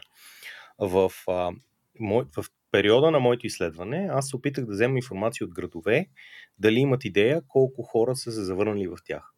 Градовете в България нямат такава информация. Защо нямат такава информация? Защото те не са длъжни да я събират. А, обръщат се към НСИ, което се обръща към служба миграция в МВР. А, да. Сега, Няма това, да което те. Да, нали. А, сега, това, което те правят е, че взимат някакви предварителни данни от НСИ за а, естествената миграция вътре в страната. Примерно, ако ти си се преместил като регистрация от едно, един град в друг град, те могат да ти кажат това нещо и те знаят горе-долу колко хора вътре са. Сега това естествено изключва супер много хора извън страната и също така не е напълно. А, не е напълно, как да кажа, добър начин за събиране на информация. Тоест, ти имаш всякакви такива дупки, които, примерно, местната власт няма как да знае.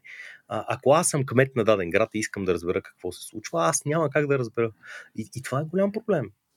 Не знам дали местната власт не е тази, която също трябва да бъде натоварена с повече, с повече отговорности в този процес, защото и, и за нея, и за нейните политики зависи супер много това от по-адекватните данни да се събират. О, мисля, че трябва да подходим към основната тема на епизода, а именно ремиграцията. Аз ще опитам да, да обобщя най-интересните факти съвсем накратко. А, така, а, от март до... Сега ти ще ми кажеш кога. В България са завърнали 550 хиляди човека. Това са повече от половин милион човека. Като а, основните причини се завърнат са 46% смятат, че искат да са с близки хора, 32% са си загубили работата, 25% от тях не са, все още не са решили да се връщат, като Оги ще каже от коя дата не са решили и 10% заявяват, че няма да се върнат. А, давам абсолютно такъв полет на, над проучването, което вие целият репорт може да прочетете в линка към бележките на шоуто. А, и сега пак към Оги, откъде а, разбра, че са 550 хиляди? Така, няколко бележки само да направя върху това нещо. Давай. Първо, аз казах най-важното и сега да. не е най-важно или съм да, объркал. Да. Не, не, защото аз разбирам как медиите успяват да вадат а, винаги. Аз затова сме ги направили по този начин, за да могат медиите да го извадат. Сега, това, че са влезли 550 хиляди български граждани на нейна територия за този период, не означава, че всичките са завърнали. Това не са изцяло мигранти. Тоест няма okay. статистически адекватен начин ние да кажем дали всички тези 550 хиляди човека са иммигранти. Може да са били някакви хора, които са били за кратко извън границите на България и са се върнали точно по това. Тоест, а от коя няма... дата е тази цифра? Това е от началото на март до края на май. Ние избрахме тези, този период поради простия факт, че тогава беше най-тежкия локдаун в България. На 13 март, някъде 13 да. май, нямам пред мен точните данни, бяха най- периода на най-тежкия локдаун в България. Ние го избрахме заради няколко прости факта. Първо, в този период, както всички помнят, не можеше да се движиш вътре в България между градовете, трябваше да подлежиш на много строга карантина, влизането и пътуването изобщо беше супер затруднено. А, и ние предположихме, че хората, които са влизали в България в този период, не са пътували с цел развлечение, туризъм, бизнес и така нататък, или за кратко да се върнат. Тоест, те са имали някаква, някаква идея в главата си да останат за по-дълго. Затова искахме точно за този период да видим колко са хората, защото след това, когато отворихме, вече е много по-сложно да го направиш. Изключихме гръцка граница, всички знаете защо, защото гръцка граница обикновено е, е границата, през която най-много хора пътуват до там. Локдаун не лови гоги локдаун да, Да, да. Там се, там се размиват много статистическите данни. Там всички да... миграционни хакери, абсолютно. Хакваш. да, миграционните румънската. Да. Супер много българи ходят на Констанца на плаш. Еми да, да решихме, че Констанца може би няма да е толкова влияеща върху нашите, нашите изследвания. А, сега е да, да кажа, да кажа, след като нахейтих много сериозно държавната администрация, тук е момента да кажа няколко добри неща за нея. А, първо, и аз съм благодарил изрично на това, на информационно обслужване. Значи, аз знам целият хейт, който се излива срещу информационно обслужване и а, недоволството от тях. Но аз съм изключително впечатлен от факта, че съществува държавна служба, която все пак събира данни, подрежда ги по някакъв адекватен начин и ги споделя, когато са нужни. Тоест, много голяма част от това изследване е възможно заради информационно обслужване и нейния директор, които работиха с нас и аз съм силно благодарен за това. Защото, смея да кажа, че преди това се обърнах към Министерството на здравеопазването и те бяха доста неадекватни. А, Министерството, защото знаете, че декларациите за влизане в България се попълваха пред здравен инспектор, т.е. пред РЗИ. И моето първо предположение беше, че когато те се попълват пред РЗИ, РЗИ-тата в страната разполагат с тази информация. Абсолютно погрешно и наивно впечатление. РЗИ-тата в страната не разполагат с тази информация а, и нямат никакъв капацитет да отговарят на запитвания за нея, защото те са в момента претрупани с всякаква друга работа. А, тоест, Министерството на здравеопазването не работи като дейтабейс, така да кажем, а, което а, остави информационно обслужване като много сериозна полезна точка за контакт. И второто нещо, което бях изненадан е гранична полиция. Тя е част от МВР и част от структурата на МВР. Аз казах за статистиката на МВР. Гранична полиция са много учтиви и любезни хора, които а, сътрудничат и отговарят на време на своите запитвания. Това също е много полезно да се знае. А, тоест тези, тези данни ние ги имаме от засичането между информационно обслужване и гранична полиция, като трябва да направя едно уточнение, поради факта, че системите на информационно обслужване и тези на гранична полиция са свързани някъде в края на март защото преди това не са били свързани директно. Както ми обясниха, това е първият път, когато някаква система се връзва в реал тайм с МВР и може да събира данни от нея, която е извъншна за МВР. А, поради този факт, гранична полиция не разполага, а, информационно обслужване не разполага с адекватни данни за март. А, но разполага с адекватни данни за всеки месец след това. И затова март ги взех от гранична полиция, а пък другите ги взех от информационно обслужване и ги съчетахме, така че да получим точните данни за това колко хора са влезли през март месец и съответно колко хора са влезли за периода март-май. Това е основата, върху която почнахме да работим. Ми, браво на, на информационно обслужване и на гранична полиция. Да. А, мога да. След това най-важната за мен е най-важната част от изследването, а сега за други хора може да е друга, за мен е най-важната част от изследването са карантинираните, защото това, както обясних вече, е уникална база данни. И ние всъщност имахме над 70 000 карантинирани, които са проследени до крайните адреси, които са посочили в декларациите си, именно общини. Тоест, ние можехме да проследим тези хора, в кои общини са се върнали. Което беше супер полезно, поради а, простия факт, че когато ги съберем а, и ги сравним с а, работоспособното население в тези общини, ние получаваме някакъв процент от хора, които са завърнали, който е доста интересен. А, сега има таблица в доклада, която показва общия брой карантинирани за април и май, а, където логично София излиза на първо място, а, но по-интересно е сравнението спрямо работоспособното население. Например, а, на мене две неща ми направиха впечатление в а, общините, които са големите общини, над 20 000 души. А, има всичките първи общини по брой карантинирани спрямо работоспособно население са такива общини, които са губили население в последните десетилетия. Те са Петрич, Сандански, Видин, Монтана, Благоевград, Русе. Тоест, те са такива общини, които са известни с това, че хората ги напускат в последните години. И сега а, е много интересен факта, че броят карантинирани в тях е изключително голям спрямо броя работоспособно население. Например, в Петрич Сандрански е между 7 и 8% от работоспособното население. А, в Видин е 4,5 и повече, в Монтана е между 3 и 4, Благоевград и Русе също.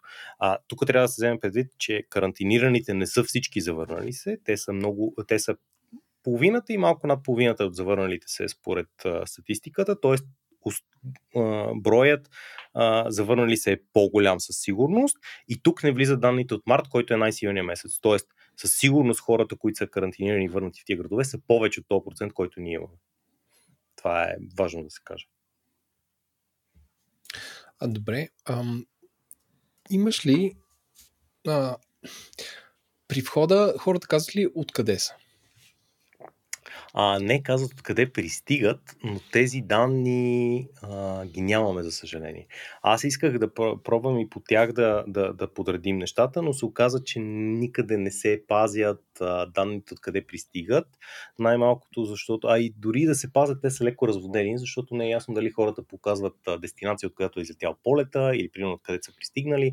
Тоест, нямаме, така или иначе ги нямаме тия данни. Тоест, не е ясно откъде са, заради което и ние всъщност решихме да направим съответното проучване, онлайн проучване, в което да се опитаме да установим някакви неща за тази аморфна група хора, която виждаме по базите данни, че се е завърнала. А, и, и, и благодарение на това проучване всъщност имаме данните, които ти цитира, а, които са а, причините за връщане и изоставане, а, причините за които а, местата, от които са се върнали и така нататък. А, ни, сега, пак казвам, строго погледнато статистически не можем да направим връзка между хората, които са влезли в България които са карантинирани, хората, които сме интервюирали. Правим логически връзки между двете и вадим някакви изводи от тях. Но това е най-доброто, на което сме способни в момента. Mm. Um, в твоята имаше а, статистика къде най-много като процент, а, то малко да се пита, като процент са завърнали в БГ, защото uh-huh. примерно в Свиленград като процент може би са много, но то град не е много голям. Абе, Свиленград е много интересен казус, ама аз ще ти разкажа за него, ако искаш, кажи нататък. Давай, отвори една скоба. А сега, дами и господа, Свиленград. а сега за Свиленград. А, значи, в периода на събиране на данните, а, това, което а, направих, беше, че погледнах, естествено, подредих а, общините по работоспособно население и ми излезоха общините, които а, вече цитирах. Ам, Петрич и Сандански са много интересни, както казах, и заедно с тях Свиленград. Сега и трите са градове на граница, т.е. първото ми предположение беше, че е възможно в тези градове хората, когато са се връщали от съседните държави, да са декларирали адрес в тия градове, един вид, че ще карам карантината там. Тоест, че това по някакъв начин не означава градове, а се а, е такова, как да кажа, фалшива карантина. А, заради което реших да проверя тази работа и като съвестен журналист и изследовател се обадих на кмета на Свиленград. А, за да си говоря с него и да го питам наистина ли това, което виждам в данните, е това, което се случва на on the ground. А, и човека потвърди. Аз, аз му казах, вижте, имате 5% карантинирани в първия локдаун, които са се завърнали в 5% спрямо работоспособното ни население, които са се завърнали в града. И той каза, да, имам огромна вълна от хора, които се върнаха и а, опроверга едно мое предположение, че те са се върнали от Турция и от съседни държави и каза, не, върнаха се от Западна Европа. А, голяма част от тях са си загубили работата, върнаха се тук и неговата надежда беше много интересна. Неговата надежда беше, че те ще оцеле, а, ще останат там заради а, казината. Защото а, той каза, в момента индустрията в Свиленград, както той нарича, което е, както всички знаем, а, развлекателната индустрия, той е един малък Лас Вегас, а, а, предлага изключително високо заплащане за, на фона на региона. И, и то... А, а региона, кой е общината или Хасково? Общината, или областта, областта някакси. То е около Благоевград и нагоре. Сега Свиленград се води а, трябва да видя в коя област се води, но тази гранична област, в която е Свиленград. Чакай, чакай, що Благоевгрд? То, то е друго. М- не, Благоевград. Смисъл или в класацията. Петър Сандански. областта е а, аз си, в смисъл, с него си говорихме за всички градове наоколо около Свиленград, плюс Свиленград, които предоставят а, някакси възможности за работа. И за него това беше сравнението. И той каза, вижте. Свиленград е към Хасково. Окей. Okay. Там ли се пада? Може би там се пада. Да, да гледам го на картата в момента.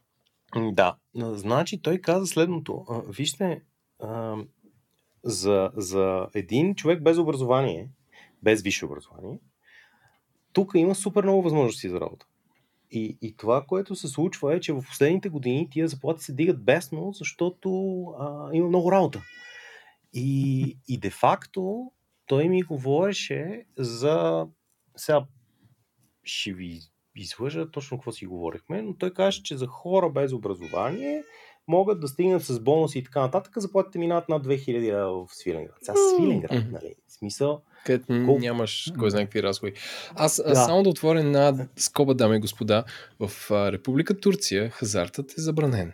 Uh-huh. А, и за това хората от Турция, които са доста заинтересовани в хазарт и в Турция има много богати хора, ходят на най-близките места, където да правят или с полет на Turkish Airlines до Варна, или отиват в а, Северен Кипър, където това е разрешено, или съответно отиват до Свиленград, където вероятно отиват с а, своя лек автомобил. Така че, ако да. се чуете, ще има толкова много хазарт в Свиленград, не е защото хората от Бургас кали, е, братле, писна ми и това казвам тук да е в Свиленград.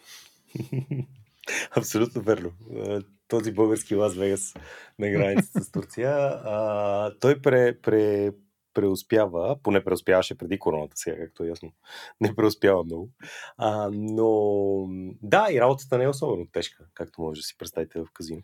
А, тоест, а, той, той казваше, че част от тия хора, които са завърнали, ако открият, че заплатите ги удовлетворят, могат да останат. Включително, че има хора, които са започнали да пазаруват имоти и така нататък. А, тоест, проверихме тези данни и се оказа, че не е лъжа това, което показват данните.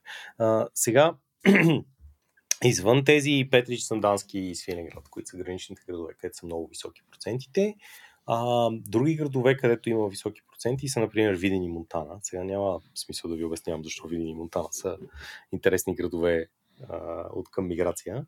А, а що бе, има смисъл? Има, има. Северозап... Да, добре, има да огромен смисъл. Северозападна България, Северозападна България е най-бедният регион в Европейския съюз и, и регионът в България, който видя най-голяма външна миграция в последните 20 години. Тоест, хора, видим в един момент, беше град с под 13% хора с висше образование, което е много под всички други големи градове в България. А, и, и те. И, и факта, че те са начални места в тази класация. За мен говори, че има някакво раздвижване, което е повече от просто регистрирани хора. Тоест някакви хора наистина са се върнали да изкарат времето си, карантината си и така нататък там. И аз подозирам, че ако ти си се върнал в Видин да изкараш карантината, ти най-вероятно си от Видин. Нали? Съмнявам се, че някакви хора от, не знам, Благоевград са отишли във Видин да карат. Отворили са booking.com и да. обичам Дунава, къде да отида? Дали е Русе или Оряхово? Защо не е Видин? Точно така, да. И, и това е някакси предположението, с което работихме. Ам, много е интересна класацията, между другото. Заслужава си да се прегледа. А, и, и поради този факт, поради факт, че тия градове излизат на пречелни места, за мен говори без съмнение за това, че някакви хора са се завърнали. А, сега, колко те ще останат и, и за, защо е съвсем друг въпрос, заради което е вече следващата част от нашето изследване, където ние събрахме а, част от тия хора и ги питахме някакви въпроси, за които ти вече спомена. Не знам да говоря ли за него сега. А, в какъв смисъл следващата част? Къде Следващата част е изследването на... Да, анкетата на, към хората, с които се завърнаха. А, ами, искаш, мога да не, за него. преди това си имам един а, такъв а, малко съм адвокат, не знам нали на дявола или, mm. или както и да е. Може ли да сметнеш или имаш ли данни каква част от завърналите тук са били осигурени там? Което е такъв прикрит въпрос, каква част от хората там са били на работа, която е сива или нелегална, или каква част са били застрашени от здравето си и са се върнали? И са се върнали а... тук да, ни, да източват нашата каса. Да източват касата. Тези хрантутници. Аз ай така да го да има повече драматизъм. Така, то... То въпрос е хубав. Той съдържа в себе си няколко подвъпроса. А, сега, първо, питал ли съм НАП, които са отговорната институция тук, за колко хора са възстановили здравно-осигурителните си права в България? Питал съм ги. А, Какво чакам. са казали? Не, не, чакам още. А, чакаш, добре. Сега, а... добре, като да. кажа, че ни, ще ни се обадиш, нали? Е, като кажат, ще ви се обада. Сега аз не мога Добре. да кажа колко, колко бързо ще отговорят НАП. Задал съм този въпрос, чакам, а, но това е институцията, която притежава най-адекватните данни за това нещо. И може Огите, да каже колко българи ли? са ми, аз силно се надявам, че ще отговорят, защото не виждам какъв им е проблема, освен факта, че трябва да съберат тази информация, защото според мен не я събират поради някакви причини, за които си говорихме вече. А, тоест, те имат информацията колко българи а, в тази година от март до кажи октомври, са възстановили здравните си права, защото ти това, което трябва да направиш, като се върнеш в България, е да възстановиш здравните си права, т.е. подаваш документ. И, и това е инфопоинт. Тук да игра глупавия, това означава да си платиш здравните осигуровки с 5 години назад или? Не само, не само. Може просто да си прекъснати поради факта, че, че не си подавал някакви документи или може би някъде. Тоест ти си плащал, но не си документи. Да, имаш някакви причини, поради които си прекъснати здравните права и ти искаш да си ги възстановиш. А те са особено важни здравните права в тази ситуация. Нали? Тоест, ние предполагаме, да. че всеки, който се е върнал в България, е възстановил здравните си права. Тоест, това е много адекватна база данни. Аз съм я поискал от нас. Защо, защо предполагаш това? В смисъл, според мен не е задължително. Защото, ам, както става ясно от между изследването, което направихме, основна причина за завръщане в, а, в България е желанието да си близки, което а, подсказва две неща. Първо, ти искаш да можеш да им помагаш и второ, ти искаш да могат да ти помагат и и, и, и трето, а, имаш нужда от социалната мрежа, която ти дава място, в което си израснал, в което познаваш хора и така нататък. Това е здравна криза, в която твоето здраве е силно застрашено. Тоест, ако ти си на място, на което искаш да си адекватно застрахован от тия неща, българската здравна система е мястото, в което ти искаш да получиш това. Тоест, аз предполагам, че някакси огромна част от хората, които са се върнали, биха искали да знаят, че българска здравна система ще им помогне а, и mm-hmm. са подали такава декларация. Сега, дали това е вярно или не, не знам, предстои да видим. Но, но това е първата част от отговора, който ти попита. Сега втората част, дали те са били здравно осигурени там. Ам, няма начин да знаем, но знаем okay. със сигурност, че в а, а, запитването, което направихме, на второ място след желанието да съм с близки, като мотив за връщане на чужбина е загуба на работа. 32% от хората, които интервюирахме, казаха, че основната причина за завръщането им е загуба на работа там. А, сега, ако трябва да спекулирам, защото това е напълно спекулация, ам, по-лесно в такава ситуация губят работа ниско квалифицираните, ниско платените и хората, които са без а, как кажа, стандартни трудови договори и така нататък. Тоест, Берат бих малини, предположил... Берат малини и им се плаща кеш. Примерно. Примерно, да. Тоест, бих предположил, че този процент съдържа в себе си много хора такива. Ам... Това, между другото, стана много видимо, а, както всички си спомняте а, лятото, когато се оказа, че Германия, Великобритания, Франция и Ирландия нямат хора, които да берат съответните неща. И както цяла Европа беше затворена за локдаун и хората не можеха да се движат, се организираха едни специални полети, в които едни хора от. Европа да, Се към зелени Европа коридори с ги наричаха. Се движиха до съответните места, за да берат малини, ягоди и така нататък. И ако, ако разделим основните свободи в Европейския съюз, свобода на придвижване на капитали, стоки и хора, хората не можеха да се придвижват, но тези хора можеха, което ме, ме навежда на основа, че те не са третирани като хора, а са по-скоро като стока или там капитал, не знам. Но, но Машина. имаше такъв проблем. Кайде, те- да. Те са капитал за придобиване на стока. Точно така. Тоест имаше такъв проблем. Тези хора са се върнали в родните си места и, и, и, те, и те, очевидно, част от тях са се върнали в България. А, така че, да, отговор на въпросите е, вероятно има такива хора доста. Ам, добре. А, и, и такъв един друг мой въпрос, който като четах това изследване си помислих. А, при това, че 10% са казали, че няма да се върнат, 25% не са решили, което, айде да не е всеки трети, ама са много хора. Не смяташ ли, че тази криза са казали, т.е. че тези хора по някакъв начин са били нещастни там и са казали окей, това беше, прибирам се. Тоест, не смяташ ли, че това е обърнало нещо? Но То е много субективен въпрос. Не е свързан с данни. А, но как, как смяташ дали това е, така да се обърнало каруцата? Много, много сложен въпрос е този. Сега, аз мога да ти кажа какво видях в, докато правих изследването. Сега, то не е, разбира се, репрезентативно. А, ние пуснахме запитване, решихме да използваме Facebook, защото Facebook е най-популярната социална медия в България. Единственият бърз начин да стигнеш до много хора, които са разпръснати в различни места и в различни групи в България, няма друг, освен Facebook. Ефтин начин, защото иначе трябва да ходиш по вратите да чукаш. А, и таргетирахме хора, които са завърнали заради COVID, а, в дадена възрастова група, в местата, които идентифицирахме като така по-интересни.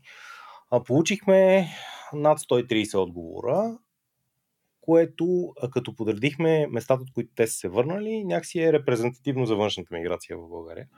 А, но, но по никакъв начин не е репрезентативно, разбира се, изследване. Аз н- ние не твърдим това нещо. Но го ползваме като като някакси база, върху която можем да, да работим. А, например, факта, че огромна част от тях казва, че тия две причини за завръщане, желанието да са близки и загуба на работа, са основната част, която ги е мотивирала, ни води на мисълта, че може би това са основните причини за по-голяма част от хората. А, сега, например, ако изолираш в този въпрос, който ти казваш, смятате ли да заменете пак, където имаш 10% не и 25% не съм решил, не съм решила, ако изолираш хората, които са над една година в чужбина, тези проценти скачат драстично. Не става 19%, а не съм решил, става 47%. Тоест, излиза, че колкото повече си в чужбина, толкова по-силно е твоето желание да се върнеш. Да. Което е много странно. В смисъл, са, за мен е интересно, най-малкото. А, дали тази криза е обърнала нещо, аз имам няколко предположения. Сега, те не са твърдения, те са предположения. Първо, това е здравна криза. Това е криза, която разтърсва някакси самите устои на живота, който ти си подредил там. Ако, примерно, а, на тебе ти имаш близки в България, които са изведнъж застрашени от това нещо, с които ти трябва да си близо, за да можеш да им помогнеш. А пътуването изведнъж стана невъзможно. А, ако ти трябва да си там, за да реагираш бързо. Ако ти нямаш достатъчно добра социална мрежа на мястото, на което си, т.е. не знаеш кой ще ти донесе, да се вика храна в тези 14 дни, в които трябва да седиш вкъщи. А, тоест, всекъв такъв тип чисто човешки неща, които ти изведнъж откриваш с тази криза, че ти трябват, а, може да се окаже, че ти ги имаш в България и те до сега не са ти трябвали в чужбина. И изведнъж откриваш, че ти е по-лесно да ги правиш в България и си кажеш, добре, да, я се върна за тази криза, за да ги изкарам там. Което според мен е мотивирало част от хората да, да дойдат обратно. Сега, доколко това ще е дългосрочен тренд, т.е. доколко тия хора, като се върнат тук и открият, че имат тия неща и те са им важни, ще решат да останат и да ги ползват или да, или да подкрепят близките си, или пък да търсят подкрепа и така нататък. Това не мога да кажа. Но със сигурност мога да кажа, че това е играл фактор в решението на, на, на, хора, на хора да се върнат. А в някои от дълбочините интервюта, които ние проведохме, защото ние проведохме дълбочини интервюта с част от хората, с които направихме проучването. В част от дълбочините интервюта се откриват интересни неща. Например, имаш ясно изразена група на студенти, които, за които връщането в България след завършването на студентството вече а, не е а, последна опция. Сега не искам да казвам, че е дефолт опцията, но тя вече е опция, която те разглеждат напълно равностойно. А, и това е важно, според мен, защото те са, деца вика, активните хора да чакаме. А, втората част а, сега имаш много голяма група хора, естествено, които ще се върнат в момента, в който е възможно. А, как си говорихме за тия земеделските работници, до момента, в който ни предложиш нещо активно тук, което да правят, нали, те ще се връщат винаги там, където им дадат повече пари. Но това е първо временна миграция и второ, тя не е. Ти тези хора винаги ще се движат по, по, по линията на заплащането и, и, и в някакъв смисъл аз не вярвам, че ние ще ги загубим за винаги тях, защото те ще искат да се вършат тук. Докато тези, които са високо квалифицираните специалисти, които са наистина хората, за които ти имаш нужда да привлечеш, за да расте тази економика, при тях е много интересно, а, те са много сложни за привличане, но това, което е най-сложно в а, механиката на това да привлечеш хора е да ги докараш на дадено място и да ги накараш да останат известно време. Защото това е най-сложно.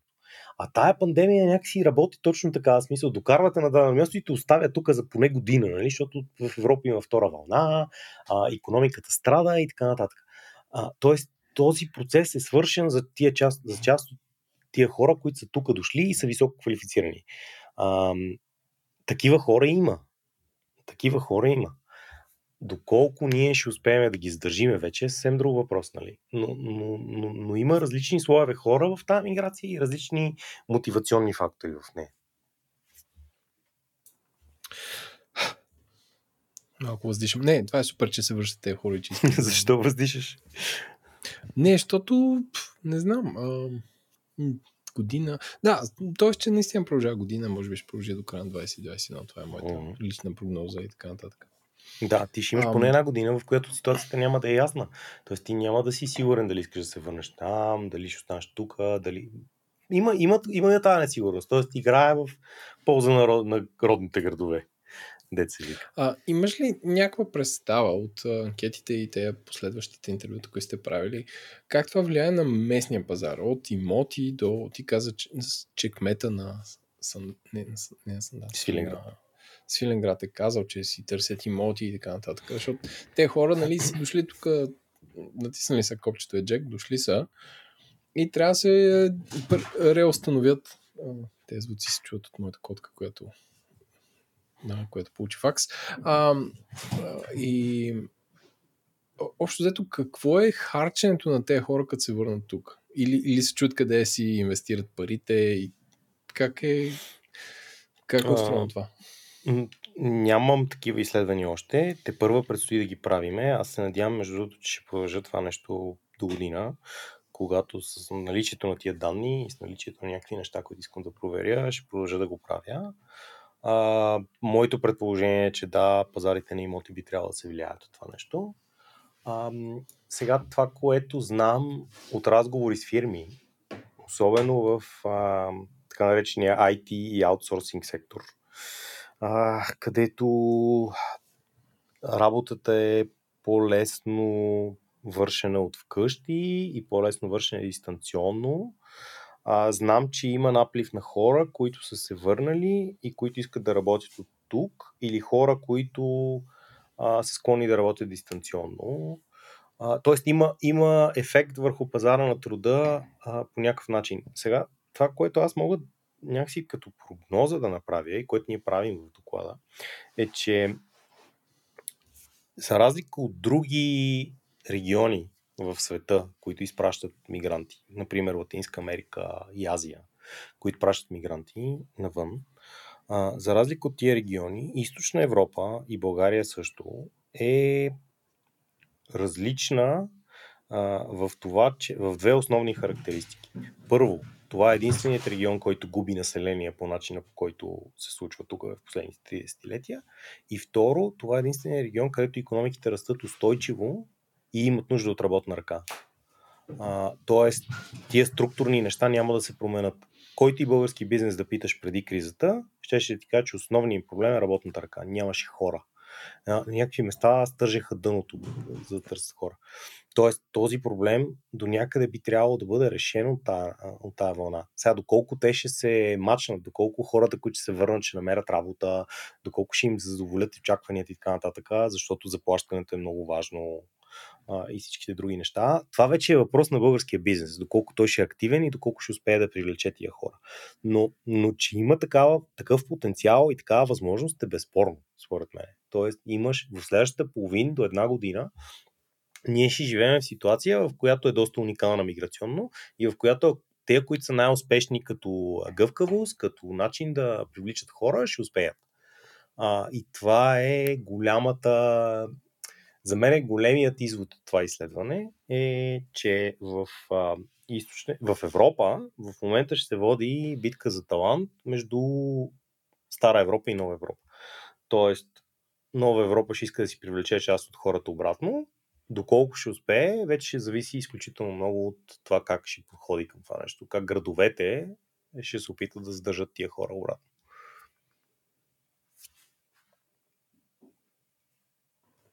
Ам, това е един въпрос от а, нашия слушател а, Тодор Гайдаров, който аз ще перефразирам, защото е малко по-дълъг. Ам, как се отрази това на парите, които идват от емигранти в България. Не, на иммигранти в България.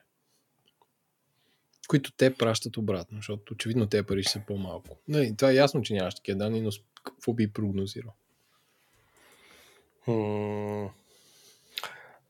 Сега, а, статистиката на БНВ сочи, че те са паднали. Логично. В смисъл, първо, защото хората са загубили работа, второ, защото част от тях са се върнали. Тоест, парите от тия емигранти са паднали. Ам, как ще се отрази дългосрочно, ако хората се върнат и продължат да пращат пари, ще се дигнат. Ако част от тях останат в България, очевидно ще спаднат. Сега, аз малко съм раздвоен от това дали е хубаво факта, че България е държава, която супер много печели от пращането на хора в чужбина. защото ти присъствието на един кадърен човек тук е много по-полезно от чистите пари, които ти ще получиш. Смисъл, присъствието на кадърен човек тук развива среда, развива контакти, развива възможности и така нататък. Тоест, в чисто измерение, различно от паричното, този човек е много по-полезен тук. А, в парично отношение, ако той взима повече пари в чужбини и праща част от тях обратно, естествено, това е инвестиция, се води в българската економика, която пристига при неговите роднини и те харчат за нещо. Нали? Но това е ам, за мен е по, по лошия вариант от това този човек да се развива тук. Логично. Mm. А, тоест, не знам, нямам прогноза. Тя е свързана с това дали хората ще се върнат обратно и ще почнат да пращат пари. Възможно е това да се случи и тия статистиката на БНБ да го регистрира и те да почнат да растат отново. А, но за мен това не е основен въпрос. Смисъл, ако, ако начинът по който развиваме тази държава е, и искаме да я развиваме, това да получаваме пари от чужбина от хората, които са отишли там да работят, да, може и това да е, ама аз някакси мисля, че има и по-добри начини. Иначе, естествено, личния избор, всеки е свободен да работи където иска и да получава колкото пари е възможно. За мен лично по-добре би било те да намират а, възможности в България. А, добре, втори въпрос от нашата слушателка Катрин. А, как, как би повлияло връщането на тези хора на изборите? Защото 550 хиляди човека са много. Ако останат до март, т.е. за теб по-скоро за ВМРО ли ще гласуват или за ГЕРБ? Абе, интересен въпрос как... това. Много го мислих Това е много, много по друг вектор е, но... Много го мислих аз. Ами е, не, не е точно по друг вектор, защото помисли си, това са кои хора емигрират. Обикновено емигрират активните хора. В смисъл, пасивните хора Нещо. не емигрират. Някой а... ги е изгонил за да отидат там. Еми, да, и, не, може има много пушим, по, пушим по фактори, но, но, но обикновено хората, които мигрират, са активни хора. В смисъл, те обичат да търсят някакси решения. А, тоест, аз за мен факта, че са се върнали, ам, показва, че е доста неясна ситуацията на тези избори. А, сега, Бойко Борисов естествено върви наляво надясно, обяснява как са се активизирали срещу него някакви кръгове да протестират, но за мен част от тия протести бяха до голяма степен подхранени от тая вълна на завръщане. В смисъл, имаше ни хора, които са се върнали, които не са доволни от това, което ги е изгонило и си излезли да кажат, стига толкова. Не мога да претендирам, че това е вярно. За мен този прочит е частично верен смисъл, има хора, които не са били тук. Защото ти знаеш, то обикновено в България се случва по коледните празници. В смисъл, връщат се едни хора, казват, е, колко е хубаво тук, обаче, нали, еди, какво си, и седат си по къщите, на здраве, на здраве, и така и си заминават. Но сега тия коледни празници продължиха много. В смисъл, те са тук една година. И, и, и имаше възможност те да излеят своя гняв на тия протести и според мен те подхраниха част от тия протести. Тоест, дали дали тези хора ще повлияят на изборите, ако са тук, според мен е определено. А, сега как? А, аз само да кажа, че а, за те коледни празници се връщат някакви мои приятели, дете работят активно в тези държави. Да. И те като се върнат тук няма да има и хлахови заведения, където да искат да излизаме всяка вечер, защото е много ефтино и е супер яко. И София доста добре тази година, сравнение с преди 10 или 20, когато я помнят. И те според мен също ще останат с а, кофти представи. Mm. Те могат да гласуват чужбина.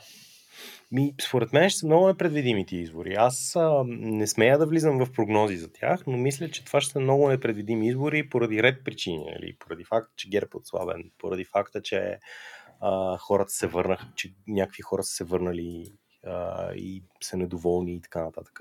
И, и, и ще има ефект. Със сигурност ще има ефект. А, за мен е най-важният ефект, а, това е другата част, тази, която си говорихме, социалния ефект. А, имахме един въпрос в а, изследването, кои са факторите, които биха ви задържали тук и бяхме дали опции. Едно от тях беше, в смисъл, няколко от тях бяха корупцията, а, в смисъл от какво зависи нали, оставането ви тук, от подобряването на ситуацията в градска среда, удобства, социален живот и от подобряването на ситуацията в страната под формата на корупция, бизнес среда и правосъдие. На второ място сред всички причини за оставане или заминаване е корупцията. А, тоест, голяма част от хората под една или друга форма смятат, че корупцията е това, което ги бута от тук и, и я виждат на, навсякъде. И това е сериозен. Тя е над COVID. В смисъл, COVID е на трето място. На първо място е намиране на работа тук, но на второ място е корупцията. И, и т.е. това е сериозен фактор. И много интересно за мен е, че на по-долните места, но комбинирано 13 и 12% от хората съответно, дават, не, не помня всъщност конкретните проценти, но бяха там сравнително, общо бяха към 20% от хората, дават градската и социалната среда като фактори за оставането тук. Тоест, тия хора ще имат някакви изисквания към, към местата, в които живеят. И ти, ако си представиш че за някакви по-малки градове това все пак ще е съществена част хора.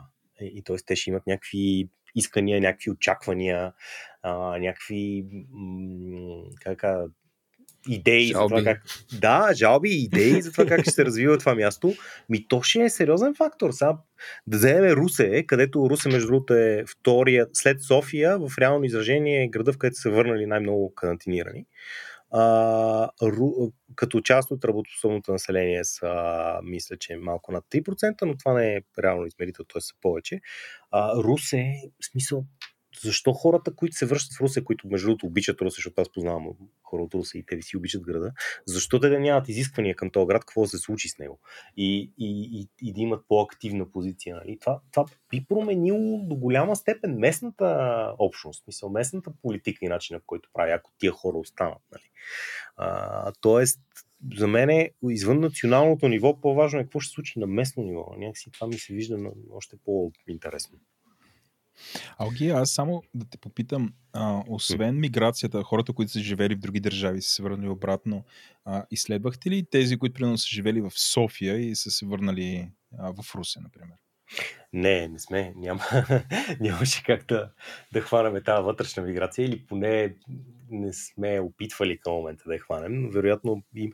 А, сега, аз съм съгласен с теб, че вероятно има такава миграция. Тоест, най-вероятно, а, както всички виждаме, София е доста поизпразнена. Тоест, има хора, които са се върнали по родните си места.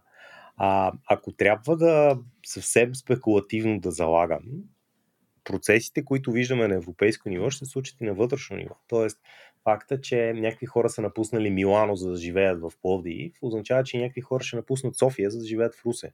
А, защо? Поради същата причина. А, защото, примерно, Русия е родния град, в София плащаш найем, mm-hmm. нямаш никаква причина да останеш в София, защото ще работиш дистанционно и мога да ходиш веднъж месечно. А, ако това е така, има някакви хора, които няма да се върнат в София. А, Аз бих според... добавил и хора, извиняй, mm. хора, които а, са си отишли на вилата. Да. Които са специалисти. Ми да. Знам, знаеме няколко такива, да, най-малкото. Да.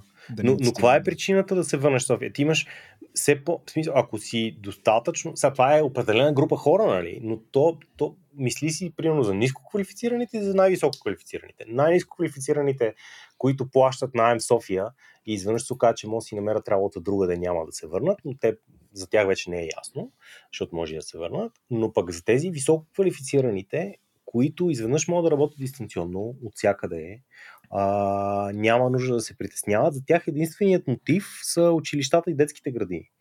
А, и това ще е решаващия фактор за мен. В смисъл, решаващия фактор за това къде ще останат тия хора и какво ще се случи с децата им. Тоест, де, училища и детски градини ще бъдат най-съществената инвестиция, която градовете могат да направят от тук нататък, според мен. Хм. У, ами, супер такова, как се казва, свършваме на висока нота. А, това, са, това бяха моите въпроси. Владо, ти имаш ли да добавиш нещо? Не, аз мисля, че имахме доста изчерпателен разговор. а, това беше супер дълбок разговор за... И аз го гледам като първа част на някакъв разговор. А, защото много неща не са ясни и може би ако си говорим май, ще, ще е по-различно и ще, ще, ще знаем повече неща. Надявам се. Ми надявам се и аз се надявам, да намерите а, средства и време за второ изследване. Но а, някакси гледам, гледам ня, не преувеличавам, но гледам България с други очи. След това изследване и след този разговор. Ой, това е доста впечатляващ ефект. Не знам. Ето, да. Quote. Не знам, чувствам се поласкан. Да, да не чакаме, ако, ако НАП се обадят, просто да ни контактнеш с кодовата дума. Обадиха се. не, аз не искам да блеймвам НАП за нищо към, към момента. НАП са едни чудесни хора, аз ги чакам да говорят, вярвам, че също говорят, така че нямам, а, нямам за сега какво да кажа. Добре, много ти благодаря. Много благодаря. И аз ви благодаря.